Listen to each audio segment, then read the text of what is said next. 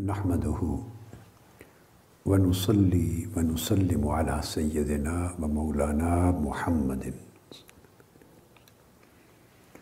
رسوله النبي الأمين المكين الحنين الكريم الرؤوف الرحيم. أما بعد، فأعوذ بالله من الشيطان الرجيم. بسم الله الرحمن الرحيم. لقد كنت في غفلة من هذا فكشفنا عنك غطاءك فبصرك اليوم حديد صدق اللہ مولانا العظیم۔ معزز مشائق اظام علماء کرام، محترم اساتذہ، طلباء و طالبات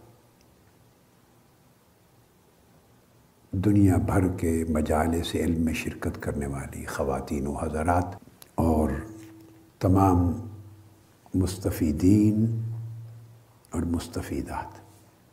الحمد للہ تعالی، ہم اللہ جل مجدہو کی توفیق سے علم کی ماہیت پر، اس کی اقسام پر اور اس کی مختلف انواع و اقسام کے حصول کے ذرائع اور وسائل پر گفتگو کرتے کرتے الہام کی بحث الحمدللہ مکمل کر چکے۔ آج ہم علم کی ماہیت اور علم کے ذرائع اور وسائل، اس کے تحت کشف اور علم لدنی کی بحث کو شروع کر رہے ہیں۔ کشف کیا ہے؟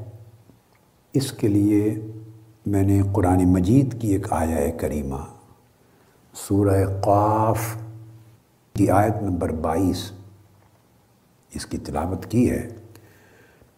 ریفرنس دینے کے لیے کہ کشف کا لفظ قرآن مجید میں کس معنی میں آیا؟ ہے کشف کہتے ہیں پردے کا اٹھ جانا۔ اسی سے مکاشفہ ہے، باب مفعلہ سے۔ یہ مراحل ہیں جب نفس کا تزکیہ ہو جاتا ہے اور نفس قدورتوں سے، رضائل سے، کثافتوں سے پاک ہوتا چلا جاتا ہے اور ساتھ ہی ساتھ قلب کا یعنی دل کا تصفیہ ہو جاتا ہے۔ اور مومنین صالحین کو صفائے قلب نصیب ہو جاتی ہے اور دل کا آئینہ گرد و غبار سے، گناہوں کی گرد و غبار، جیسا کہ میں نے پچھلی نشست میں عرض کیا تھا کہ حجابات کی دس مختلف قسمیں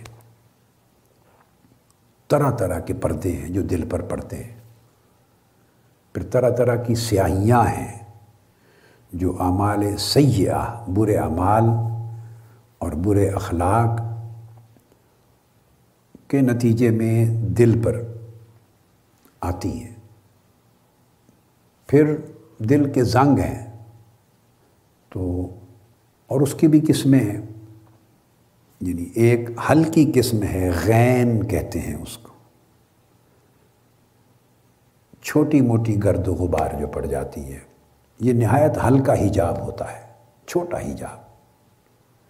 پھر اس سے زیادہ کثیف حجاب اس کو غیم کہتے ہیں، میم کے ساتھ۔ پھر اس سے کثیف حجاب اس کو ران کہتے ہیں، رین اور ران۔ ان کا ذکر قرآن مجید کی آیات میں اور احادیث نبوی میں مختلف حوالوں سے آیا ہے۔ یہ تین نام اس لیے بتائے کہ یہ مختلف حجابات ہیں۔ کتنا پتلا حجاب ہے، کتنا سخت حجاب ہے۔ کتنا حجاب، اس سے زیادہ سخت تر ہے۔ کس طرح کا حجاب ہے۔ الغرض جب یہ حجابات اٹھتے چلے جاتے ہیں۔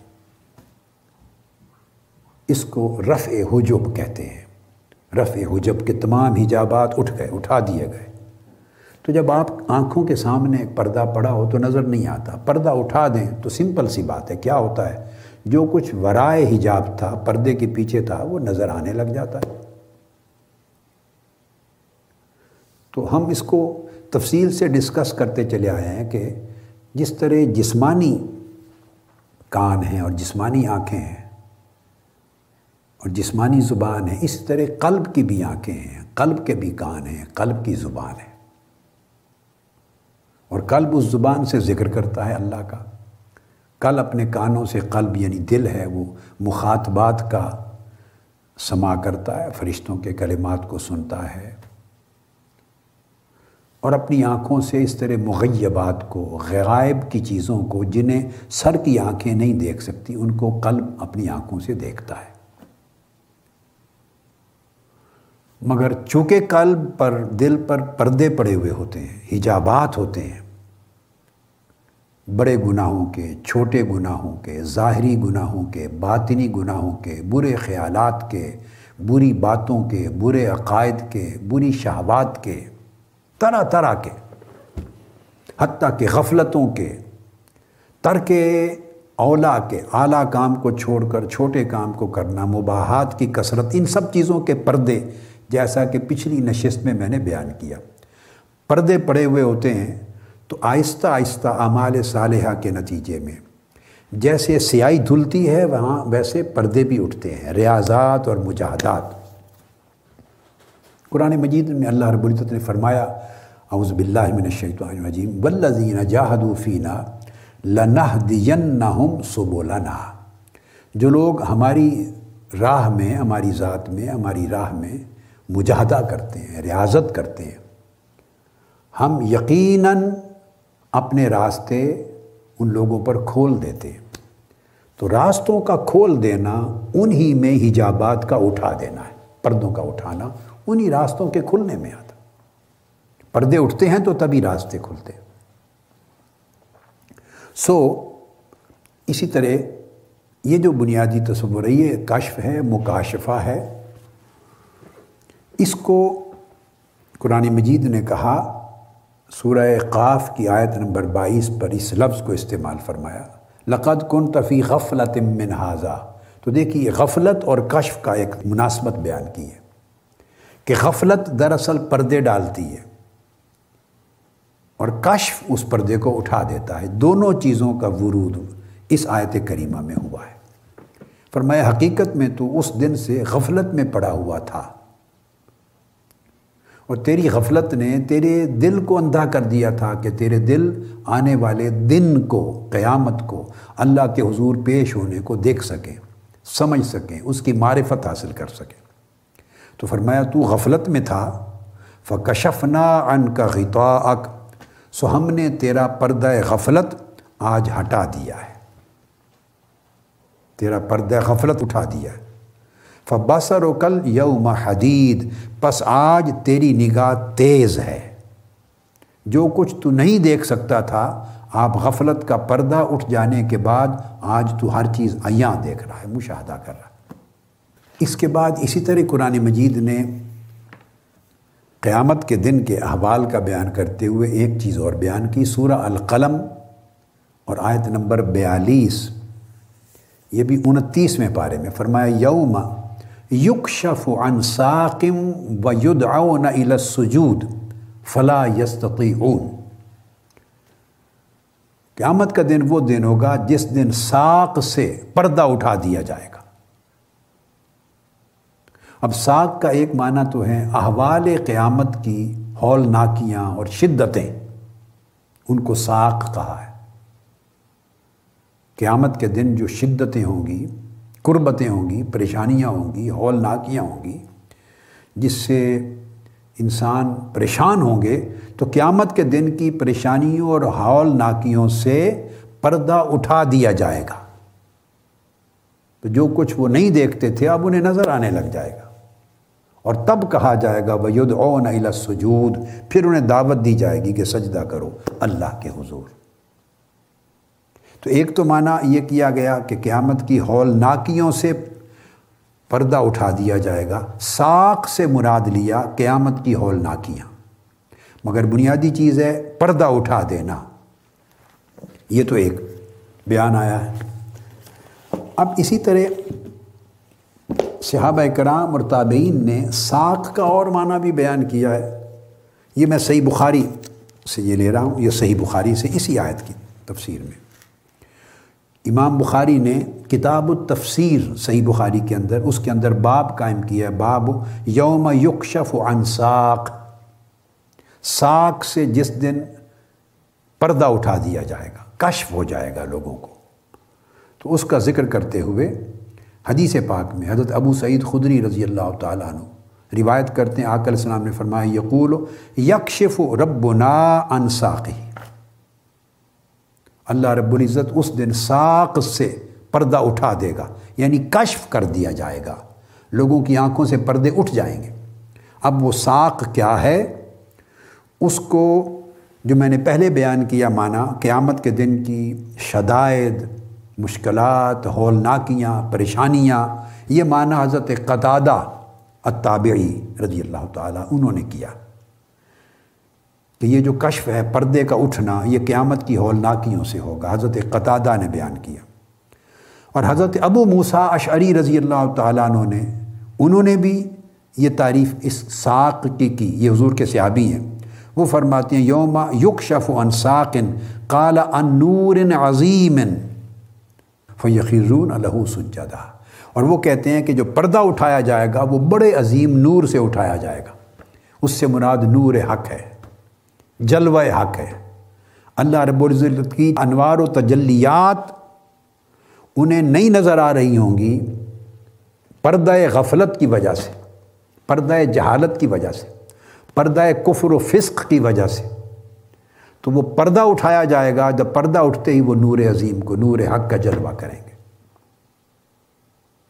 سو اور بھی کئی احادیث بخاری اور مسلم میں ایسی موجود ہیں اور سیاہ ستہ میں جہاں لفظ کشف اللہ رب العزت کے کبھی چہرہ قدرت اور چہرہ کے حسن حق سے پردہ اٹھنے کی طرف اشارہ کیا گیا ہے، کبھی نور ربانی کے نظر آنے کے لیے پردے کا اٹھانا اور کشف کے لفظ کا ذکر آیا ہے۔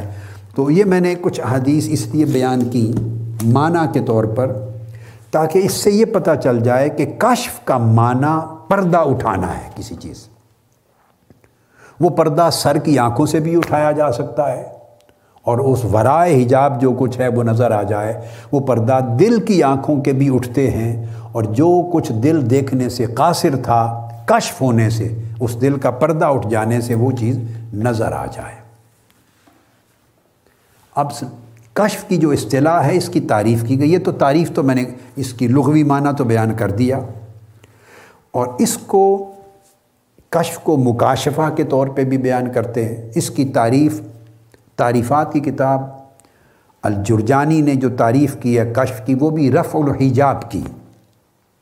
اور اصطلاح میں وہ کہتے ہیں حول اطلاع علا ما ورا الحجاب من المعانی الغیبیہ والامور الحقیقیہ وجوداً و شہوداً.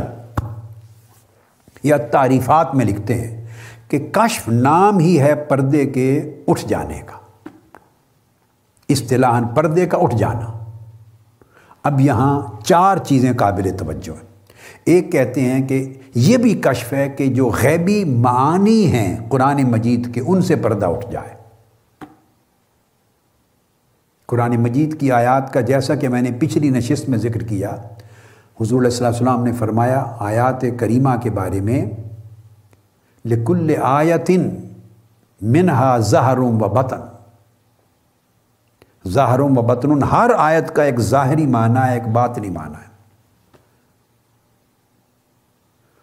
اور فرمایا، انزل القرآن علی سب ات احرفن بل کل حرفم منہا زہرم و بطن ہر ہر حرف کا جو معنی ہے، اس کا ایک ظاہر ہے، ایک باطن ہے۔ تو ظاہری اور باطنی معانی ہے پھر آکل السلام نے فرمایا کہ ہر ہر لکل حرفن لہو حد و مطلع اور ہر حرف کے باطنی معنی کی ایک ابتدا ہے، جو اوائل ابتدائی مقامات پر فائز اولیاء اور افا اصحاب کشف، اصحاب علم لدنی، ان معنی تک رسائی حاصل کرتے ہیں۔ وہ مطلعن ایک اس کی انتہا ہے اور وہ ان معنی کی انتہا ہے معارف اور اسرار و رموز کی جو اعلیٰ درجے کے منتحی اولیاء اور رفا اور اہل کشف اور اہل علم لدنی ان کی رسائی وہاں ان معنی تک ہوتی۔ تو ایک تو یہ قرآن مجید ہے، احادیث نبوی ہیں، احکام شرعیہ ہے کہ ان کے اندر چھپے ہوئے اسرار کیا ہیں، رموز کیا ہے معارف کیا ہے آیات کے مختلف معانی طرح طرح کے رموز۔ تو فرمایا، ایک تو یہ بھی کشف ہے کہ اللہ پاک کسی کے قلب سے پردہ اٹھا دے اور اس کو وہ نفس کو تزکیہ اور قلب کو تصفیہ عطا کر دے اور اس کے قلب کے وہ تمام استار پردے یوں اٹھا دے کہ اس پر مخفی غیبی معانی آشکار ہو جائیں۔ تو یہ کشف ہے۔ اب اس میں کوئی مادی اجسام اور چیزوں کا کشف نہیں ہو رہا معنی قرآن کا جو بات ہے نا اس کا کشف ہو رہا ہے۔ فرمایا، یہ بہت بڑا عظیم کشف۔ اور اس کے اوپر پھر علماء نے، محدثین نے، بزرگان دین نے بال اتفاق اس کو بیان کیا۔ اور میں نے آپ کو جو کہا، یہ سب سے بڑی معتمد اور معتبر کتاب ہے شرع علوم کے اندر اصطلاحات کی تعریفات کی۔ کوئی لفظ، کوئی ٹرم جب یوز ہوتی ہے تو اس کی تعریف کی جاتی ہے۔ یہ تعریفات کی کتاب ہے، سب سے بڑی معتمد۔ اور بعد میں جس جس نے بھی علمی، دینی، شرعی اور اسلامی اصطلاحات کی، فنی اصطلاحات پر بات کی ہے، وہ انہی کے اوپر اعتماد کیا ہے۔ سب سے بڑی۔ تو بنیادی چیز وہ کہتے ہیں کہ یہ پہلی بات تو یہ ہے کہ حجاب کے پیچھے جو کچھ ہے، اس پر مطلع ہو جانا اس کو کشف کہتے ہیں وہ بطریق الہام بھی مطلع ہو سکتا ہے، بطریق علم لدنی بھی مطلع ہو سکتا ہے، بطریق رفع حجاب بھی مطلع ہو سکتا ہے۔ یعنی الہام کے ذریعے بھی آگاہی ہو گئی، یہ بھی کشف ہے۔ علم لدنی کی شکل میں ہو گئی آگاہی، یہ بھی کشف ہے۔ اور علم، اور اسی طرح کشف مکاشفہ یعنی رفع حجاب ہو گیا تو یہ بھی کشف ہے۔ اور دوسرا وہ بیان کرتے ہیں کہ معنی غیبیہ قرآن مجید ہو حدیث نبوی ہوں احکام دین ہوں ان کے غیبی معنی اور اسرار اور رموز اور معارف جو چھپے ہوئے ہیں، جو الفاظ کی صورت میں ایک عام عالم عالم ظاہری علوم کے عالم کو معلوم نہیں ہوتے، ان معانی کا ادراک ہو جانا اس کو بھی کشف کہتے ہیں کہ قلب کو رسائی ہو جاتی ہے ان معانی تک۔ اور پھر فرمایا امور الحقیقیہ اور وہ امور جو حقیقی امور ہیں، ان کا ادراک ہو جائے، پردہ اٹھنے کے ساتھ اس کو بھی کشف کہتے ہیں۔ خواہ وہ وجود سامنے آ جائے، خواہ اس کا مشاہدہ صفات اور تعینات کے ساتھ ہونے لگے۔ اور یہ کشف کیسے ہوتا ہے؟ صفائے قلب کے بعد بندے کو اللہ رب العزت کی بارگاہ سے نور نصیب ہوتا ہے۔ انوار و تجلیات اترتی ہیں۔ شر صدر ہو جاتا ہے۔ شر صدر پردوں کے اٹھنے سے ہوتا ہے۔ جب پردے اٹھتے ہیں، دل کو صفا نصیب ہوتی ہے تو شر صدر ہوتا ہے اور اس سے اللہ کا نور نصیب ہوتا ہے۔ اللہ کے نور سے ہر شے روشن ہو جاتی ہے اور اللہ کا نور جتنا قوی ہوتا چلا جاتا ہے، وہ کبھی اللہ رب العزت کی کہ افعال کا نور ہوتا ہے، کبھی اللہ کی صفات کا نور ہوتا ہے، کبھی اللہ کے اسماء کا نور ہوتا ہے اور تجلیات ہوتی ہیں۔ کبھی ذاتی نور ہوتا ہے اللہ کی ذات کا۔ یہ ڈپینڈ کرتا ہے کہ صاحب کشف کا، صاحب مرتبہ کا، صاحب ولایت کا، صاحب صفائے قلب کا درجہ کتنا بلند ہے۔ تو یہ جو کشف کی صورت ہے، اس کو اب قرآن مجید نے بیان کیا ہے۔ تو پہلے قرآن مجید سے اس کی سند لاتے ہیں، پھر اس کو حدیث کی طرف آگے چلتے ہیں۔ یہاں تین اصطلاحات استعمال ہوتی ہیں، وہ بھی معلوم ہو جائیں۔ ایک تو کشف سے مکاشفہ۔ تو گویا مکاشفہ یا کشف ان حقائق کا ہوگا جن تک ہوا سے خمسہ کو رسائی نہیں۔ جو چیز سر کی آنکھیں دیکھ رہی ہوں اور عام آدمی کی آنکھ بھی دیکھ سکتی ہے اس کو کشف نہیں کہتے۔ کان سن رہے ہیں عام آدمی کے، وہ سنائی دے دیا تو اس کو کشف نہیں کہتے۔ یعنی وہ حقائق جو حواس سے ماورہ ہیں اور وہ حقائق جو عقل کے ادراک اور فہم سے ماورہ ہیں۔ اور وہ فیض الوحیت، فیض بارگاہ الوحیت سے نصیب ہو۔ اور نورانیت کے طور پر اللہ کے اتر حاصل ہونے والے نور کے ذریعے نصیب ہو۔ میں پھر سمجھا رہا ہوں، اب یہ کتاب ہے دوسری، پہلے بیان کر دی میں نے۔ اب یہ امام کاشانی ہیں، شیخ عبد الرزاق کاشانی لطائف الاعلام میں بیان کرتے ہیں۔ وہ بیان کرتے ہیں کہ، وہ بھی تعریف اس طرح بیان کرتے ہیں کہ یہ جو کشف ہے، یہ حقائق علمیہ کا بھی کشف ہوتا ہے۔ اور انوار کونیہ کا، حقائق کونیہ کا بھی کشف ہوتا ہے۔ یعنی ایک کشف یہ ہے کہ علمی حقائق جو ایک عام عالم کو استاد کے زانو تلمز اس کے سامنے طے کرنے سے ان حقائق تک اس کے قلب میں ادراک نہیں ہوا۔ کتب کو، کتابوں کے مطالعہ اور پڑھنے اور نصابات کے پڑھنے اور عمر بھر کتابوں کو کنگالنے سے وہ حقائق اس کی سمجھ میں نہیں آئے۔ بعض اوقات ان حقائق کی معرفت ہو جاتی ہے قلب کی آنکھ سے، دل کی آنکھ سے۔ تو اسی وقت ہوتی ہے جب وہ کشف ہوتا ہے، پردہ اٹھتا ہے۔ تو حقائق علمیہ کا بھی کشف ہوتا ہے۔ اور حقائق کونیہ کا بھی کشف ہوتا ہے۔ اور کونیہ سے مراد یہ کائنات، یونیورس میٹیریل جو یونیورس ہے فزیکل یونیورس ہے، اس میں جو چیز دور ہے کشف کا مطلب ہے وہ یہاں بیٹھے نظر آ گئی۔ جو کچھ ماضی میں ہوا واقعہ وہ آج بیٹھے نظر آ گئے، حالانکہ آنکھوں کے سامنے نہیں۔ جو کچھ مستقبل میں ہونے والا ہے اس وقت لوگ آپ ننگی آنکھوں سے بھی دیکھ سکیں گے، مگر آپ صدیوں پہلے، سالوں پہلے، دنوں، ہفتوں پہلے آج آپ نے دیکھ لیا، یہ کشف ہے۔ ممکن ہے جب اس کے ظہور کا وقت آئے تو آدمی بالکل ننگی آنکھ سے دیکھ رہے ہیں وہ اس زمانے کے لوگ، مگر اس سے قبل دیکھ لینا یہ کشف ہے۔ ماضی میں جب واقعہ پیش ہوا تو لوگ دیکھتے تھے ان کی آنکھوں کے سامنے ہوا، وہ کشف نہیں تھا۔ مگر اب ماضی گزر گیا، واقعہ اوجھل ہو گیا۔ اب وہ حقیقت آنکھوں کے سامنے نہیں نہیں۔ اب اگر کوئی اس کو دیکھتا ہے تو اس کو کشف کہتے ہیں۔ تو کشف کا ادراک ماضی سے لے کے حال اور مستقبل تک ہر ایک پر ہوتا ہے، ہر جگہ ہوتا ہے۔ تو قرآن مجید نے ایک اور مقام پر بھی سورہ النجم میں بھی بیان کیا ہے۔ کاشف، اس سے یعنی مراد پردہ اٹھا دینا۔ کسی چیز سے پردہ اٹھا دینا، مصائب سے، اس کو کئی چیزوں کے حوالے سے اس کو آیا ہے۔ کثرت کے ساتھ یہ لفظ قرآن مجید میں آئے ہیں اور اس کا دوسرا ایک متبادل لفظ مکاشفہ بھی یوز کرتے ہیں، کشف کا، جو میں نے کہا۔ تو اب یہ باطن کی آنکھ سے چیزوں کو دیکھ لینا، اس کو تو مکاشفہ کہا گیا۔ اور یہ سری بھی ہے، حصی بھی ہے، جیسے کہ میں نے پہلے بیان کر دیا لے لو اٹھا لو۔ معانی کا، لطائف کا، معارف کا، اسرار اور رموز کا، حقائق کا، علمیہ کا، اگر ہوا تو اس کو کشف سری کہا۔ اور حصی بھی ہے، یہ روحی ہے کشف، معنوی ہے۔ اور کشف حصی بھی ہے، مادی حقائق کا فزیکل آبجیکٹس کا اگر دنیا کا کشف ہوا، مکاشفہ ہوا۔ اور یہ روحانیت میں ترقی کی دس منزلوں میں سے ایک منزل ہے، یہ تو مکاشفہ ہو گیا۔ اس کے بعد یہ مکاشفہ جب آگے بڑھتا ہے تو اس میں میں نے پچھلی نشست میں عرض کیا تھا کہ اس میں خطا کا بھی امکان ہوتا ہے۔ مکاشفہ یا کشف اکثر و بیشتر عالم مثال کے انداز میں ہوتا ہے۔ عالم مثال کیا ہے؟ یہ موجودہ جس دنیا میں ہم بیٹھے ہیں، اس کو عالم شہادت کہتے ہیں، یہ عالم اجسام ہے۔ ایک عالم ارواح ہے، جہاں روحیں رہتی ہیں۔ تو عالم ارواح سے روحیں آئیں اور اس دنیا میں منتقل ہوئی ہمارے جسموں میں تو یہ عالم اجسام ہے۔ تو عالم اجسام اور عالم اروا کے درمیان ایک عالم ہے، اس کو عالم مثال کہتے ہیں۔ مثل سے عالم مثال۔ کیوں کہتے ہیں؟ کہ اس کے اندر وہی حقائق جو ہم اپنی آنکھوں سے دیکھتے ہیں یا عالم اروا میں ایگزسٹ کرتے ہیں، وہ ایک الگ مثالی صورتوں میں وہ حقائق موجود ہوتے ہیں۔ اس میں عالم اجسام کا بھی پرتو ہوتا ہے اور عالم ارواح کا بھی پرتو ہے۔ دونوں کی ریفلیکشن جب مکس ہو جاتی ہے، کمبائن ہو جاتی ہے، اس کو عالم مثال کہتے ہیں۔ خواب میں جو کچھ ہم دیکھتے ہیں، وہ عالم مثال ہوتا ہے۔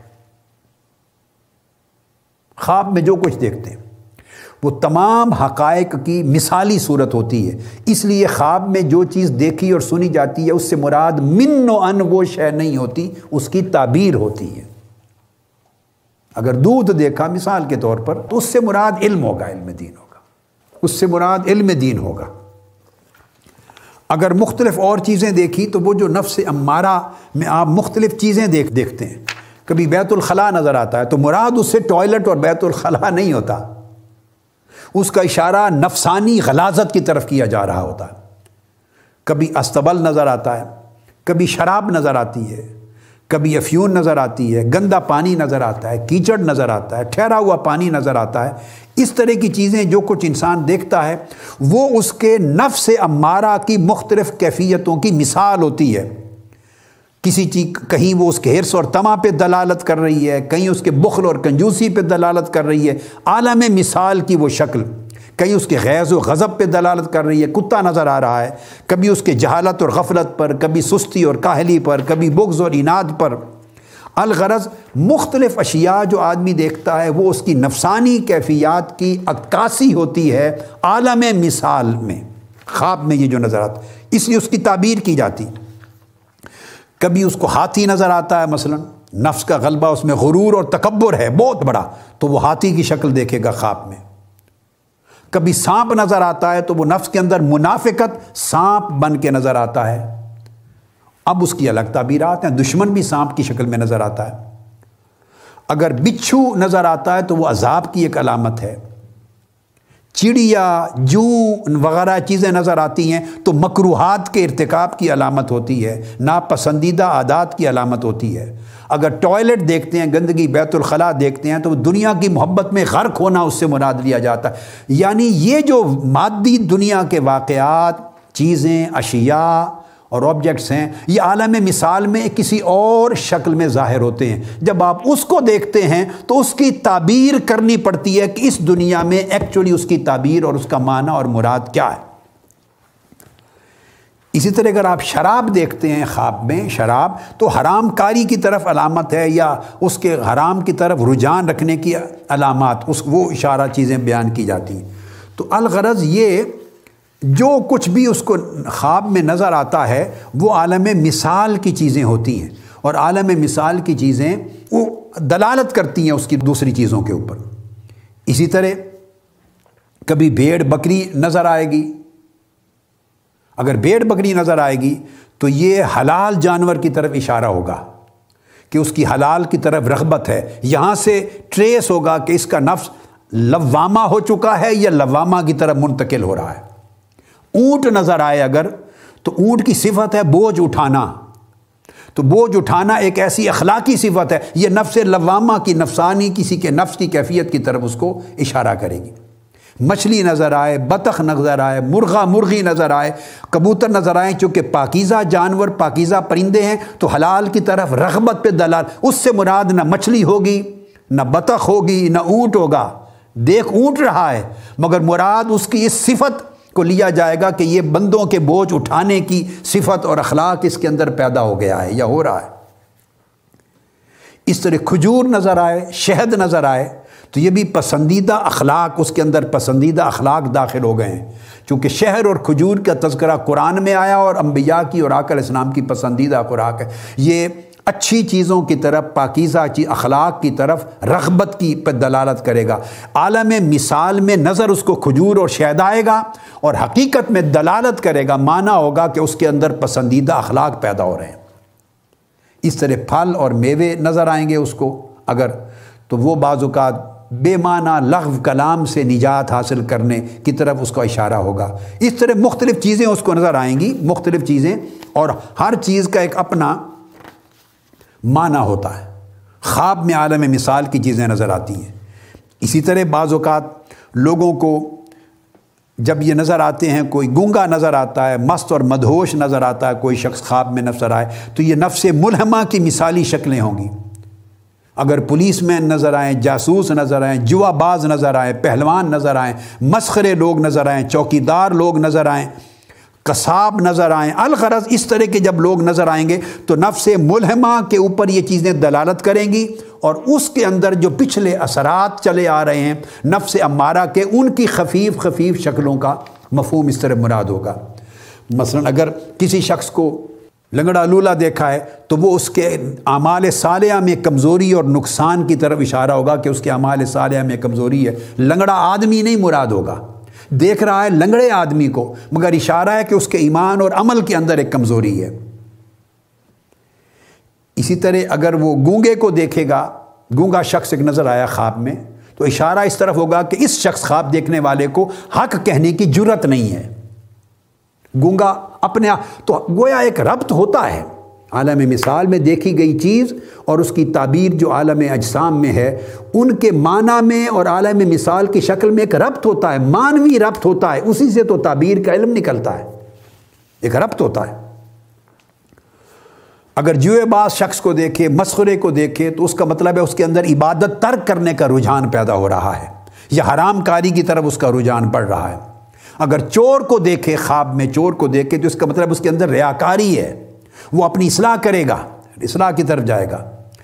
قصاب کو جو بکرا ذبح کرتا ہے جانوروں کو، اس کو دیکھے تو اس کے دل پر سیاہی کی علامت نظر آئے گی۔ اگر اندھے اور بینگے شخص کو دیکھے تو اس کا مطلب ہے اس بندے کے اندر گمراہی جنم لے رہی ہے، گمراہی آگے بڑھ رہی ہے۔ تو یہ اسی طرح اب میں کچھ اچھی چیزیں بیان کر دیتا ہوں کہ جو کس قسم کے عالم خواب میں آدمی دیکھتا ہے تو وہ اس سے کیا کیا اس سے دنیا میں مراد ہوتے ہیں۔ مثلا قرآن مجید کی تلاوت کرتا ہوا اپنے آپ کو دیکھے کوئی شخص، اللہ کے نبی کی زیارت کرے، اولیاء کی زیارت کرے کعبۃ اللہ کی زیارت کرے، مسجد نبوی کی زیارت ہو، مدینہ طیبہ دیکھے، بیت المقدس دیکھے، مشائق دیکھے، مسجد دیکھے، مدارس دیکھے، نیک حدیث کی، تفسیر کی، دینی کتابوں کو دیکھے۔ اگر یہ چیزیں دیکھے تو یہ علامت ہیں کہ اس کے اندر نفس مطمئنہ کی خصوصیات پیدا ہو رہی ہیں۔ اب پھر اس کے بعد آگے فضید وہ غور کرے گا کہ کتنی پیدا ہو چکی ہیں، کتنی پیدا نہیں ہو چکی۔ مگر اس کی تعبیرات کو جیسے میں بتا رہا تھا، اس کا تعلق ہے کہ اگر نیک نیک بادشاہ کو حکمران کو دیکھتا ہے، نیک حکمران کو، تو اس کا مطلب ہے اس کے اندر عبادت اور ریاضت کا اشارہ ہے کہ وہ رغبت پیدا ہو رہی ہے۔ اگر وہ خانہ کعبہ کو اور مدینہ منورہ کی اور کعبۃ اللہ کی زیارت کرتا ہے، تو اس کا مطلب ہے اس کا دل اوہام سے، وسوسوں سے پاک ہو رہا ہے۔ اس کو اپنی کیفیت کا اندازہ ہوتا ہے۔ جامع مسجد کو دیکھے، دینی مدارس کو دیکھے، نیک چیز کو دیکھے، تو اس کا مطلب ہے کہ وہ اس کے اندر اور اس کے اندر گویا اچھائی کے اثرات اور اچھائی کی قوت اور اس کی طرف اطمینان نیک اعمال کے بڑھ رہے ہیں۔ گویا جیسا اس کا حال ہے، اس کے مطابق وہ اگر اس کو تیر کو دیکھے، کمان کو دیکھے، بندوق کو دیکھے، اسلحہ کو دیکھے، ایسی چیزوں کو دیکھے، تو اس کا مطلب ہے اس کے دل میں ابھی کچھ وسوسے ہیں۔ وسوسے ہیں۔ تو مزید ریاضت کرے گا، عبادت کرے گا، مجاہدہ کرے گا اور خود کو ان وسوسوں سے مزید پاک اور صاف کرے گا۔ تو یہ میں نے چند ایک نمونے آپ کو اس لیے بیان کیے۔ اسی طرح اس سے اوپر مقامات ہوتے چلے جاتے ہیں۔ جیسے جیسے مقامات بڑھتے ہیں تو اسی طرح عالم رویا میں خواب کے اندر جو کچھ دیکھتا ہے، اس کے مدارج اور کیفیات بھی بڑھتی اور بدلتی چلی جاتی ہیں۔ لیکن یاد رکھ لیں کہ جو چیز وہ دیکھے گا، اس کی تعبیر اور مراد جو لیا جا رہا ہے، ان کے درمیان اور خواب میں دیکھی گئی شے یا آواز کے درمیان ایک مانوی ربط ہوگا۔ ایک مانوی ربط ہوگا۔ اب یہ مراد اس لیے سمجھایا یہ جو آپ خواب میں دیکھتے ہیں، میں نے مثالیں اس لیے دی کہ آپ کو آسانی ہو جائے گی، بڑی۔ یہ کہ روز مرہ کی چیز ہے، ہر شخص کچھ نہ کچھ دیکھتا ہے۔ سوائے اس کے سمجھیں، اس سے مراد ایکچول رویا ہیں، خواب ہیں۔ اوت پٹانگ چیزیں جو آدمی خواب میں دیکھتے ہیں، جن کا نہ کوئی سر ہے، نہ پیر ہے، نہ کوئی معنی، نہ مفہوم، انہیں خواب نہیں کہتے، انہیں احلام کہتے ہیں۔ وہ پراگندہ خیالی ہوتی ہے۔ آپ کبھی دیکھتے ہیں، بعض اوقات اچانک آپ پانی میں کود گئے، اچانک پھر آپ اپنے آپ کو بستر پہ پا رہے ہیں۔ کبھی آپ الٹے لٹک گئے، کبھی گھوڑا آ گیا، کبھی شیر نے آپ کو پکڑ لیا، کبھی کبھی آپ اچانک گھر میں بچوں کے ساتھ کھانا کھا رہے ہیں۔ کبھی آپ سفر کر کے وہاں پہنچ گئے، کبھی آپ دریا میں ڈوب گئے۔ یعنی آپس میں کوئی ربط اور تعلق نہیں، اونت پٹانگ، یہ منتشر خیالی ہوتی۔ کبھی آپ کو کوئی حملہ کر رہا ہے، آپ چیخ رہے ہیں، پریشان ہو رہے ہیں۔ یہ ساری چیزیں دن بھر کے جو خواب و خیالات ہوتے ہیں، دن بھر کے خیالات، ان کی پریشانی راتوں میں احلام بن کر، پراگندہ خیالی کی شکل میں آتی ہے، وہ بھی نظر آتے ہیں۔ آقا علیہ السلام نے فرمایا، وہ احلام ہیں۔ ادغاس الاحلام ہے اسے خواب نہیں کہتے۔ تو نہ اس کی تعبیر ہوتی ہے اعوذ باللہ من الشیطان الرجیم، پڑھ کے تھوک دیتے ہیں۔ رویا خواب اللہ کی طرف سے ہوتے ہیں۔ اور رضول السلام نے فرمایا کہ رویا سالیہ نیک خواب نبوت کا چھیالیسواں حصہ ہے یعنی نبوت کا فیض ہے۔ فیض نبوت کا گویا بیالیسواں حصہ، ایک حدیث میں چھیالیسواں حصہ ہے۔ اس پر ایمان رکھا جاتا ہے۔ رویا سالیہ کا مطلقاً انکار کرنا کفر ہے۔ جو نیک خوابوں کا کلیتاً انکار کرے، یہ کفر ہے۔ چونکہ قرآن مجید میں یوسف علیہ السلام کو خواب آئے۔ اور اس طرح اور رویا صالحہ کا ذکر ہے۔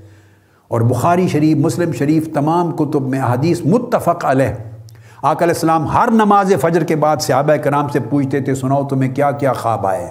پھر آک علیہ السلام تعبیر بیان فرماتے۔ انبیاء کو خواب آتے۔ آک علیہ السلام نے اپنے خواب بیان کیے۔ سیدنا صدیق اکبر کے خواب، سیدنا فاروق اعظم کے خواب، سیدنا عثمان غنی کے خواب، سیدنا علی شیر خدا کے خواب۔ بخاری، مسلم، ابو داود ترمزی نسائی سب کتب حدیث ابواب رویا کے ساتھ بڑی بڑی ہیں۔ اور آقا علیہ السلام نے فرمایا کہ نبوت اور رسالت ختم ہو گئی، مگر رویا سالیہ نیک خواب باقی ہیں میری امت میں۔ آقا علیہ السلام نے پوچھا، مبشرات باقی ہیں؟ صحابہ نے پوچھا، یا رسول اللہ، مبشرات، خوشخبریاں، کیا مطلب ہے اس کا اس کا کیا مراد؟ آقا علیہ السلام نے فرمایا الرویا الصالحہ الرویا الحسنہ، نیک خواب جو اللہ تعالیٰ مومن کو دکھاتا ہے۔ تو خواب کے ذریعے اللہ تعالیٰ آگاہی دیتا ہے۔ اب یہ میں کشف کے ساتھ اس کے مفہوم کو جوڑ رہا ہوں۔ عام آدمی چونکہ صاحب کشف نہیں ہوتا، اس کے نفس کا وہ تزکیہ نہیں ہوا، اس کے قلب کا وہ، یہ نہیں کہ پھر اولیاء جن کا تزکیہ تصویہ ہو جاتا ہے تو ان کو خواب نہیں آتے۔ نہیں نہیں، ان کے خواب اور بدرجہ اولا، اونچے، اتم اور اکمل ہو جاتے ہیں۔ ان کے خواب اور صحیح ہو جاتے ہیں۔ مگر میں سمجھانا چاہتا ہوں کہ جو ایک عام آدمی خواب میں دیکھتا ہے بعض اوقات بشرطے کہ وہ ادغاس الاحلام پریشان خیالی نہ ہو، پراگندہ خیالی نہ ہو، صحیح خواب ہو۔ تو جو آدمی خواب میں دیکھتا ہے اور وہ واقعہ کئی بار اسی طرح ہو جاتا ہے جو اس نے خواب میں دیکھا تھا۔ آپ ہزار ہا لوگ جو سن رہے ہیں، لاکھوں، آپ میں سے سینکڑوں کی زندگی میں یہ واقعات ہوئے ہوں گے۔ دیکھے ہوں گے، سنے ہوں گے، خود بیتے ہوں گے۔ آپ یہ خواب دیکھتے ہیں اور بعد میں وہی واقعہ ہو جاتا ہے۔ غلطی تعبیر میں ہوتی ہے آدمی سے۔ خواب اٹ سیلف کشف ہے۔ یاد رکھ لیں۔ خواب قلب و روح کا کشف ہے۔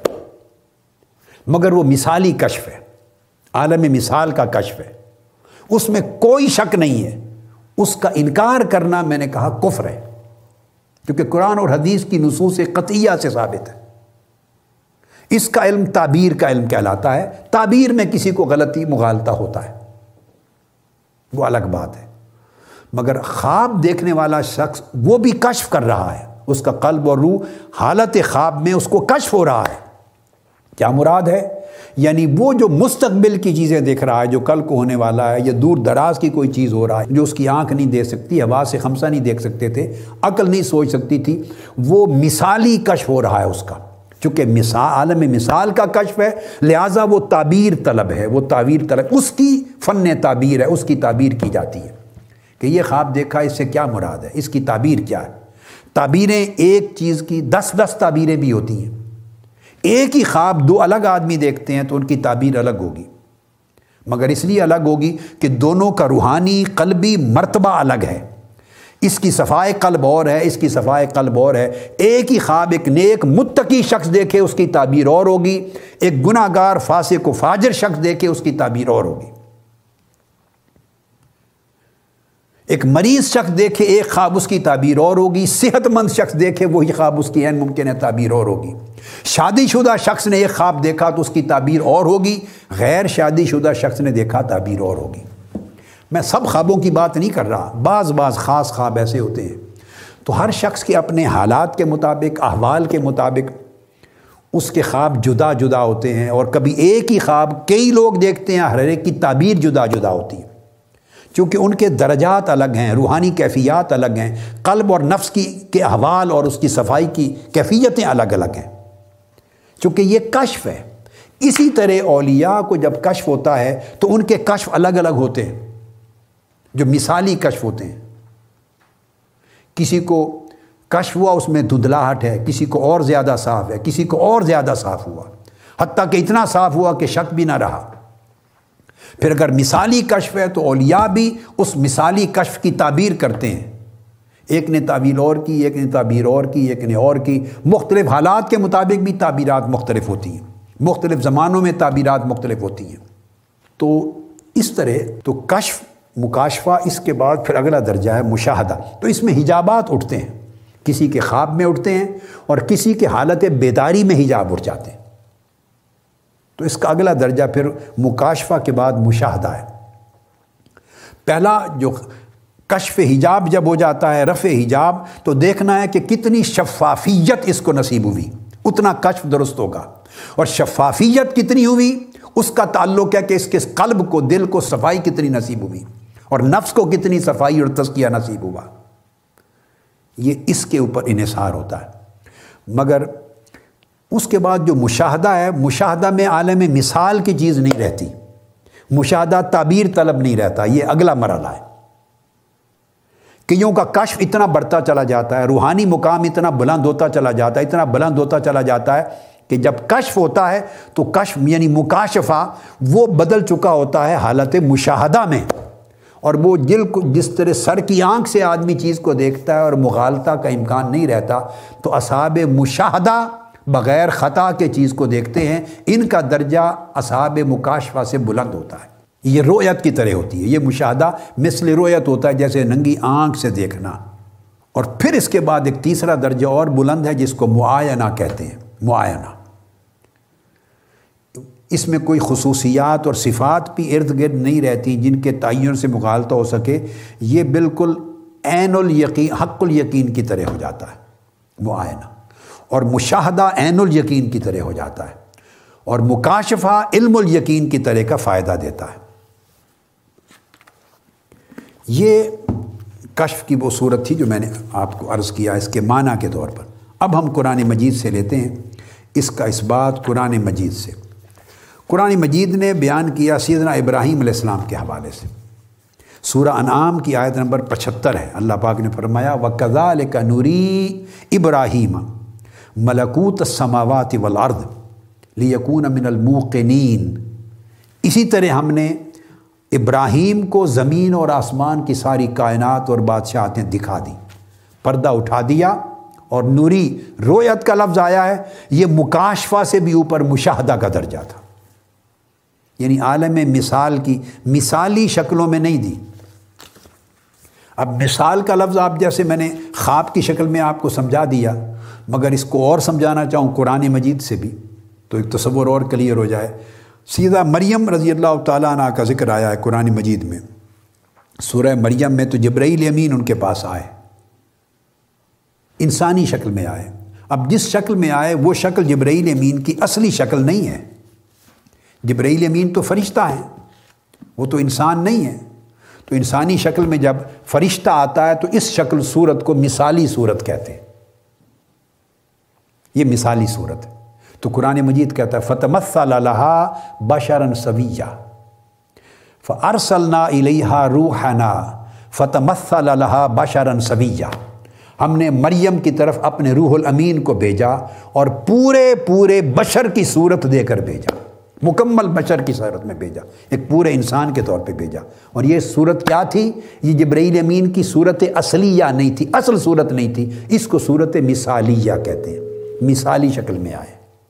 آقا علیہ السلام کی بارگاہ میں جبرائیل امین حاضر ہوتے۔ بسا اوقات تو آتے وہ اپنی صورت میں کہ وہ صحابہ دیکھ ہی نہیں سکتے تھے۔ کبھی کبھی انسانی صورت میں بھی آتے۔ ایک صحابی تھے حضرت دہیا کل بھی ان کی شکل میں اکثر و بیشتر آتے۔ یہ مثالی شکل ہوتی۔ تو ملائکہ کبھی مثالی شکل میں ظاہر ہوتے ہیں۔ اکثر و بیشتر اپنی اصل نورانی شکل پہ رہتے ہیں۔ نورانی شکل پہ آئیں تو آنکھیں نہیں دیکھیں گی، پھر ان کی تجلیات قلب پر وارد ہوگی۔ البتہ قلب کی آنکھ دیکھتی ہے، دل دیکھتا ہے۔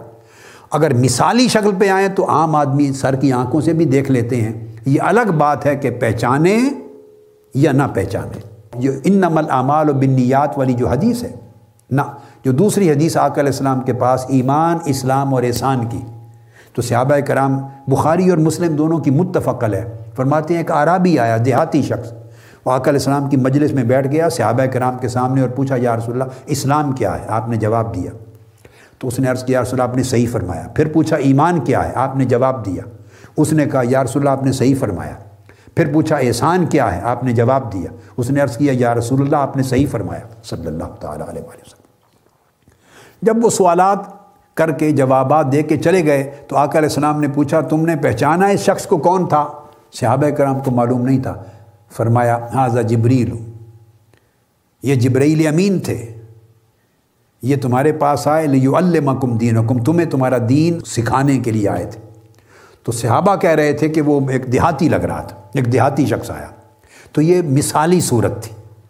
اب اس سے آپ کو پتہ چل گیا کہ ملائکہ تو کیا سیدنا جبرائیل امین جیسی ہستی بھی بشری مثالی صورت میں زمین پہ اپیئر ہوتی ہے تو جس طرح وہ مثالی صورت میں زمین پہ اپیئر ہوتے ہیں، اس طرح عالم خواب میں زمینی حقائق یا آسمانی حقائق، عالم اروا اور عالم اقسام کے درمیان عالم مثال کی صورت میں اپیئر ہوتا ہے، مثالی صورت میں اپیئر ہوتے ہیں۔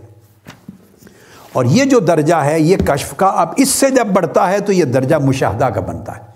تو ابراہیم علیہ السلام کو ہم نے مشاہدہ کروایا، ساری کائنات کا مشاہدہ کروایا۔ اب اس طرح آگے ایک اور واقعہ قرآن مجید سے لیتے ہیں۔ اس میں کشف بھی ہے اور تصرف، چونکہ تصرف ہماری بحث میں اس وقت گفتگو کا موضوع نہیں ہے، کشف تک لوں گا۔ یہ سورہ النمل قرآن مجید کی۔ انیسواں پارہ ہے اور آیت نمبر اڑتیس سے شروع ہو رہی ہے یہ پوری، یہ مضمون اڑتیس سے۔ آپ نے ہمیشہ سیدنا سلیمان علیہ السلام کا واقعہ سنا ہے۔ آصف بن برقیہ آپ کے ایک صحابی تھے، ایک شخص تھا، درباری، ایک ولی اللہ تھا، اور آپ کے صحابہ میں سے تھا۔ اس کا واقعہ ملکہ بلکیس کا ملک سبا سے تخت اٹھا کے لے آنا۔ یہ واقعہ قرآن مجید کا کوٹ کر رہا ہوں۔ نس کے طور پہ بطور دلیل شریف اب قرآن مجید کو پڑھیے۔ آیت نمبر اڑتیس میں فرمایا، قال یا ایوہ المالاؤ ایکم یاتینی بعرشہا۔ قبل ان یاتونی مسلمین۔ سلیمان علیہ السلام نے فرمایا، آپ کا دربار لگا ہوا ہے۔ اور آپ نے درباریوں سے کہا کہ تم میں سے کون ہے جو اس ملکہ یعنی ملکہ بلقیس، اس کا تخت میرے پاس لے آئے۔ وہ نو سو یعنی میلوں کی مسافت پہ تھا۔ یمن کے اندر وہ جگہ ہے، ملک سبا تھا اس وقت۔ تو وہ کون ہے جو اس کا تخت میرے پاس لائے؟ اس سے قبل کہ ملکہ بلکیس اور اس کے درباری اور وزراء خود ایمان لا کے میرے دربار میں آ جائیں۔ ان کے پہنچنے سے پہلے کون ہے جو تخت لا سکتا ہے؟ اب دیکھیے، ہزار میل کی لگ بھگ مسافت ہے۔ الگ ملک میں بیٹھے ہیں۔ سیدنا سلیمان علیہ السلام القدس میں، بیت المقدس جو یروشلم ہے۔ یہ جگہ ہے نا آپ کا دربار تھا۔ یہ القدس مسجد یکساں آپ نے داؤد علیہ السلام کا جو زمانہ ہے، وہ آپ نے بنائی۔ اس جگہ تخت ہے، آپ بیٹھے ہیں اپنے دربار میں۔ اور یمن کے اندر ملک صبا ہے، وہاں تخت ہے، پڑا ہوا۔ بیٹھا ہوئے درباری یہاں ہیں۔ ان سے پوچھتے ہیں، کون لا سکتا ہے؟ تو اللہ کا نبی جب یہ پوچھ رہا ہے کہ تم میں سے کون ہے جو لا سکتا ہے، اس کا مطلب ہے کہ ایسا آدمی ہونا چاہیے جو اس کو دیکھ بھی رہا ہو کہ وہ تخت کہاں پڑا ہے۔ اس کا راستہ بھی معلوم ہو اور یہاں پیش کرنے کی قدرت اور تصرف اور طاقت بھی رکھتا ہو۔ اب قدرت اور تصرف اور طاقت چونکہ اس وقت ہمارے موضوع کا حصہ نہیں ہے، ہمارا موضوع کشف ہے، مکاشفہ اور علم لدنی ہے، تو وہ آپ اللہ کا نبی جب پوچھ رہا ہے، اگر یہ ممکن نہ ہو تو اللہ کا نبی سوال ہی نہیں کر سکتا اپنے درباریوں سے۔ اور جن سے پوچھ رہا ہے، ان میں کوئی نبی نہیں ہے۔ یہ قرآن مجید کی آیت اس بات پہ بھی دلالت اب کرے گی کہ یہ کشف غیر نبی کو ہے۔ چونکہ آپ اپنے درباریوں سے پوچھ رہے ہیں وہ جو اولیاء صلحاء ہیں آپ کے اصحاب میں سے، یا جنات ہیں یا انسان ہیں، دونوں طبقے بیٹھے ہیں۔ تو اس کا مطلب ہے کہ حضرت سلیمان علیہ السلام اس بات پر یقین رکھتے ہیں کہ جن سے پوچھ رہا ہوں، ان میں ایسے لوگ ہیں جنہیں یہ کشف ہے، جو یہاں بیٹھے ہوئے ملکہ صبا کے تخت کو دیکھ بھی رہے ہیں اور لانے کی طاقت بھی رکھتے اسی لیے سوال کیا، ورنہ ناممکن چیز ہو تو اللہ کا نبی یہ سوال ہی نہ کرتا ان سے۔ کالا افریت من الجن نے جنوں کا ایک کبھی ہیکل ایک سردار تھا، بڑا کبھی ہیکل جن اٹھا۔ اس نے کہا، انا آتی کبھی قبل ان تقوم من مقامک۔ کہا کہ میں وہ تخت آپ کے پاس لا سکتا ہوں، قبل اس کے کہ آپ اپنے مقام سے اٹھیں۔ قبل ان تقوم من مقامک۔ آپ کے اٹھنے سے بھی پہلے تخت لا سکتا ہوں۔ آپ نے اس کی آفر قبول نہیں کی۔ وہ انی علیہ لقبی نمین۔ جن تھا قوی عقل تو اس کی آفر قبول نہیں فرمائی۔ میں کیوں نہیں فرمائی؟ میں اس ڈیٹیل میں واقعہ میں نہیں جا رہا۔ میں تو نقطہ جو کشف کا ہے وہ سمجھانا چاہ رہا ہوں۔ پھر ایک اور شخص اٹھا اور وہ ولی تھا۔ اس کا نام تھا آصف بن برقیہ، جن نہیں تھا۔ وقال الزی عندہ علم من الکتاب چونکہ علم کی مجالس، علم کی نشستیں ہیں اور العلم کی بات ہو رہی ہے۔ تو فرمایا قرآن مجید نے پھر ایک ایسا شخص اٹھا اور اٹھ کے اس نے عرض کیا جس کے پاس آسمانی کتاب کا خاص علم تھا۔ علم من الکتاب۔ اب اگر آسمانی کتاب ہے تو قرآن مجید بھی ہے۔ قرآن مجید سے بڑے رتبے والی کتاب تو نہیں تھی نا سیدنا سلیمان علیہ السلام پر نازل ہونے والی کتاب جو صحیفہ اترا۔ قرآن مجید کا تو بڑا اونچا مقام ہے۔ تو قرآن مجید کے علم رکھنے والے ہزاروں، لاکھوں علماء ہیں، تو کیا وہ ہزاروں میلوں کی مسافت سے کشف کر کے تخت دیکھ سکتے ہیں اور لا سکتے ہیں؟ تو مراد یہ ہے کہ یہ کون سا علم تھا؟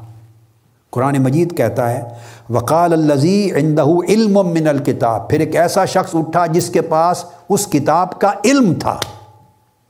یہاں سے ثابت ہو گیا کہ وہ علم علم ظاہر نہیں تھا۔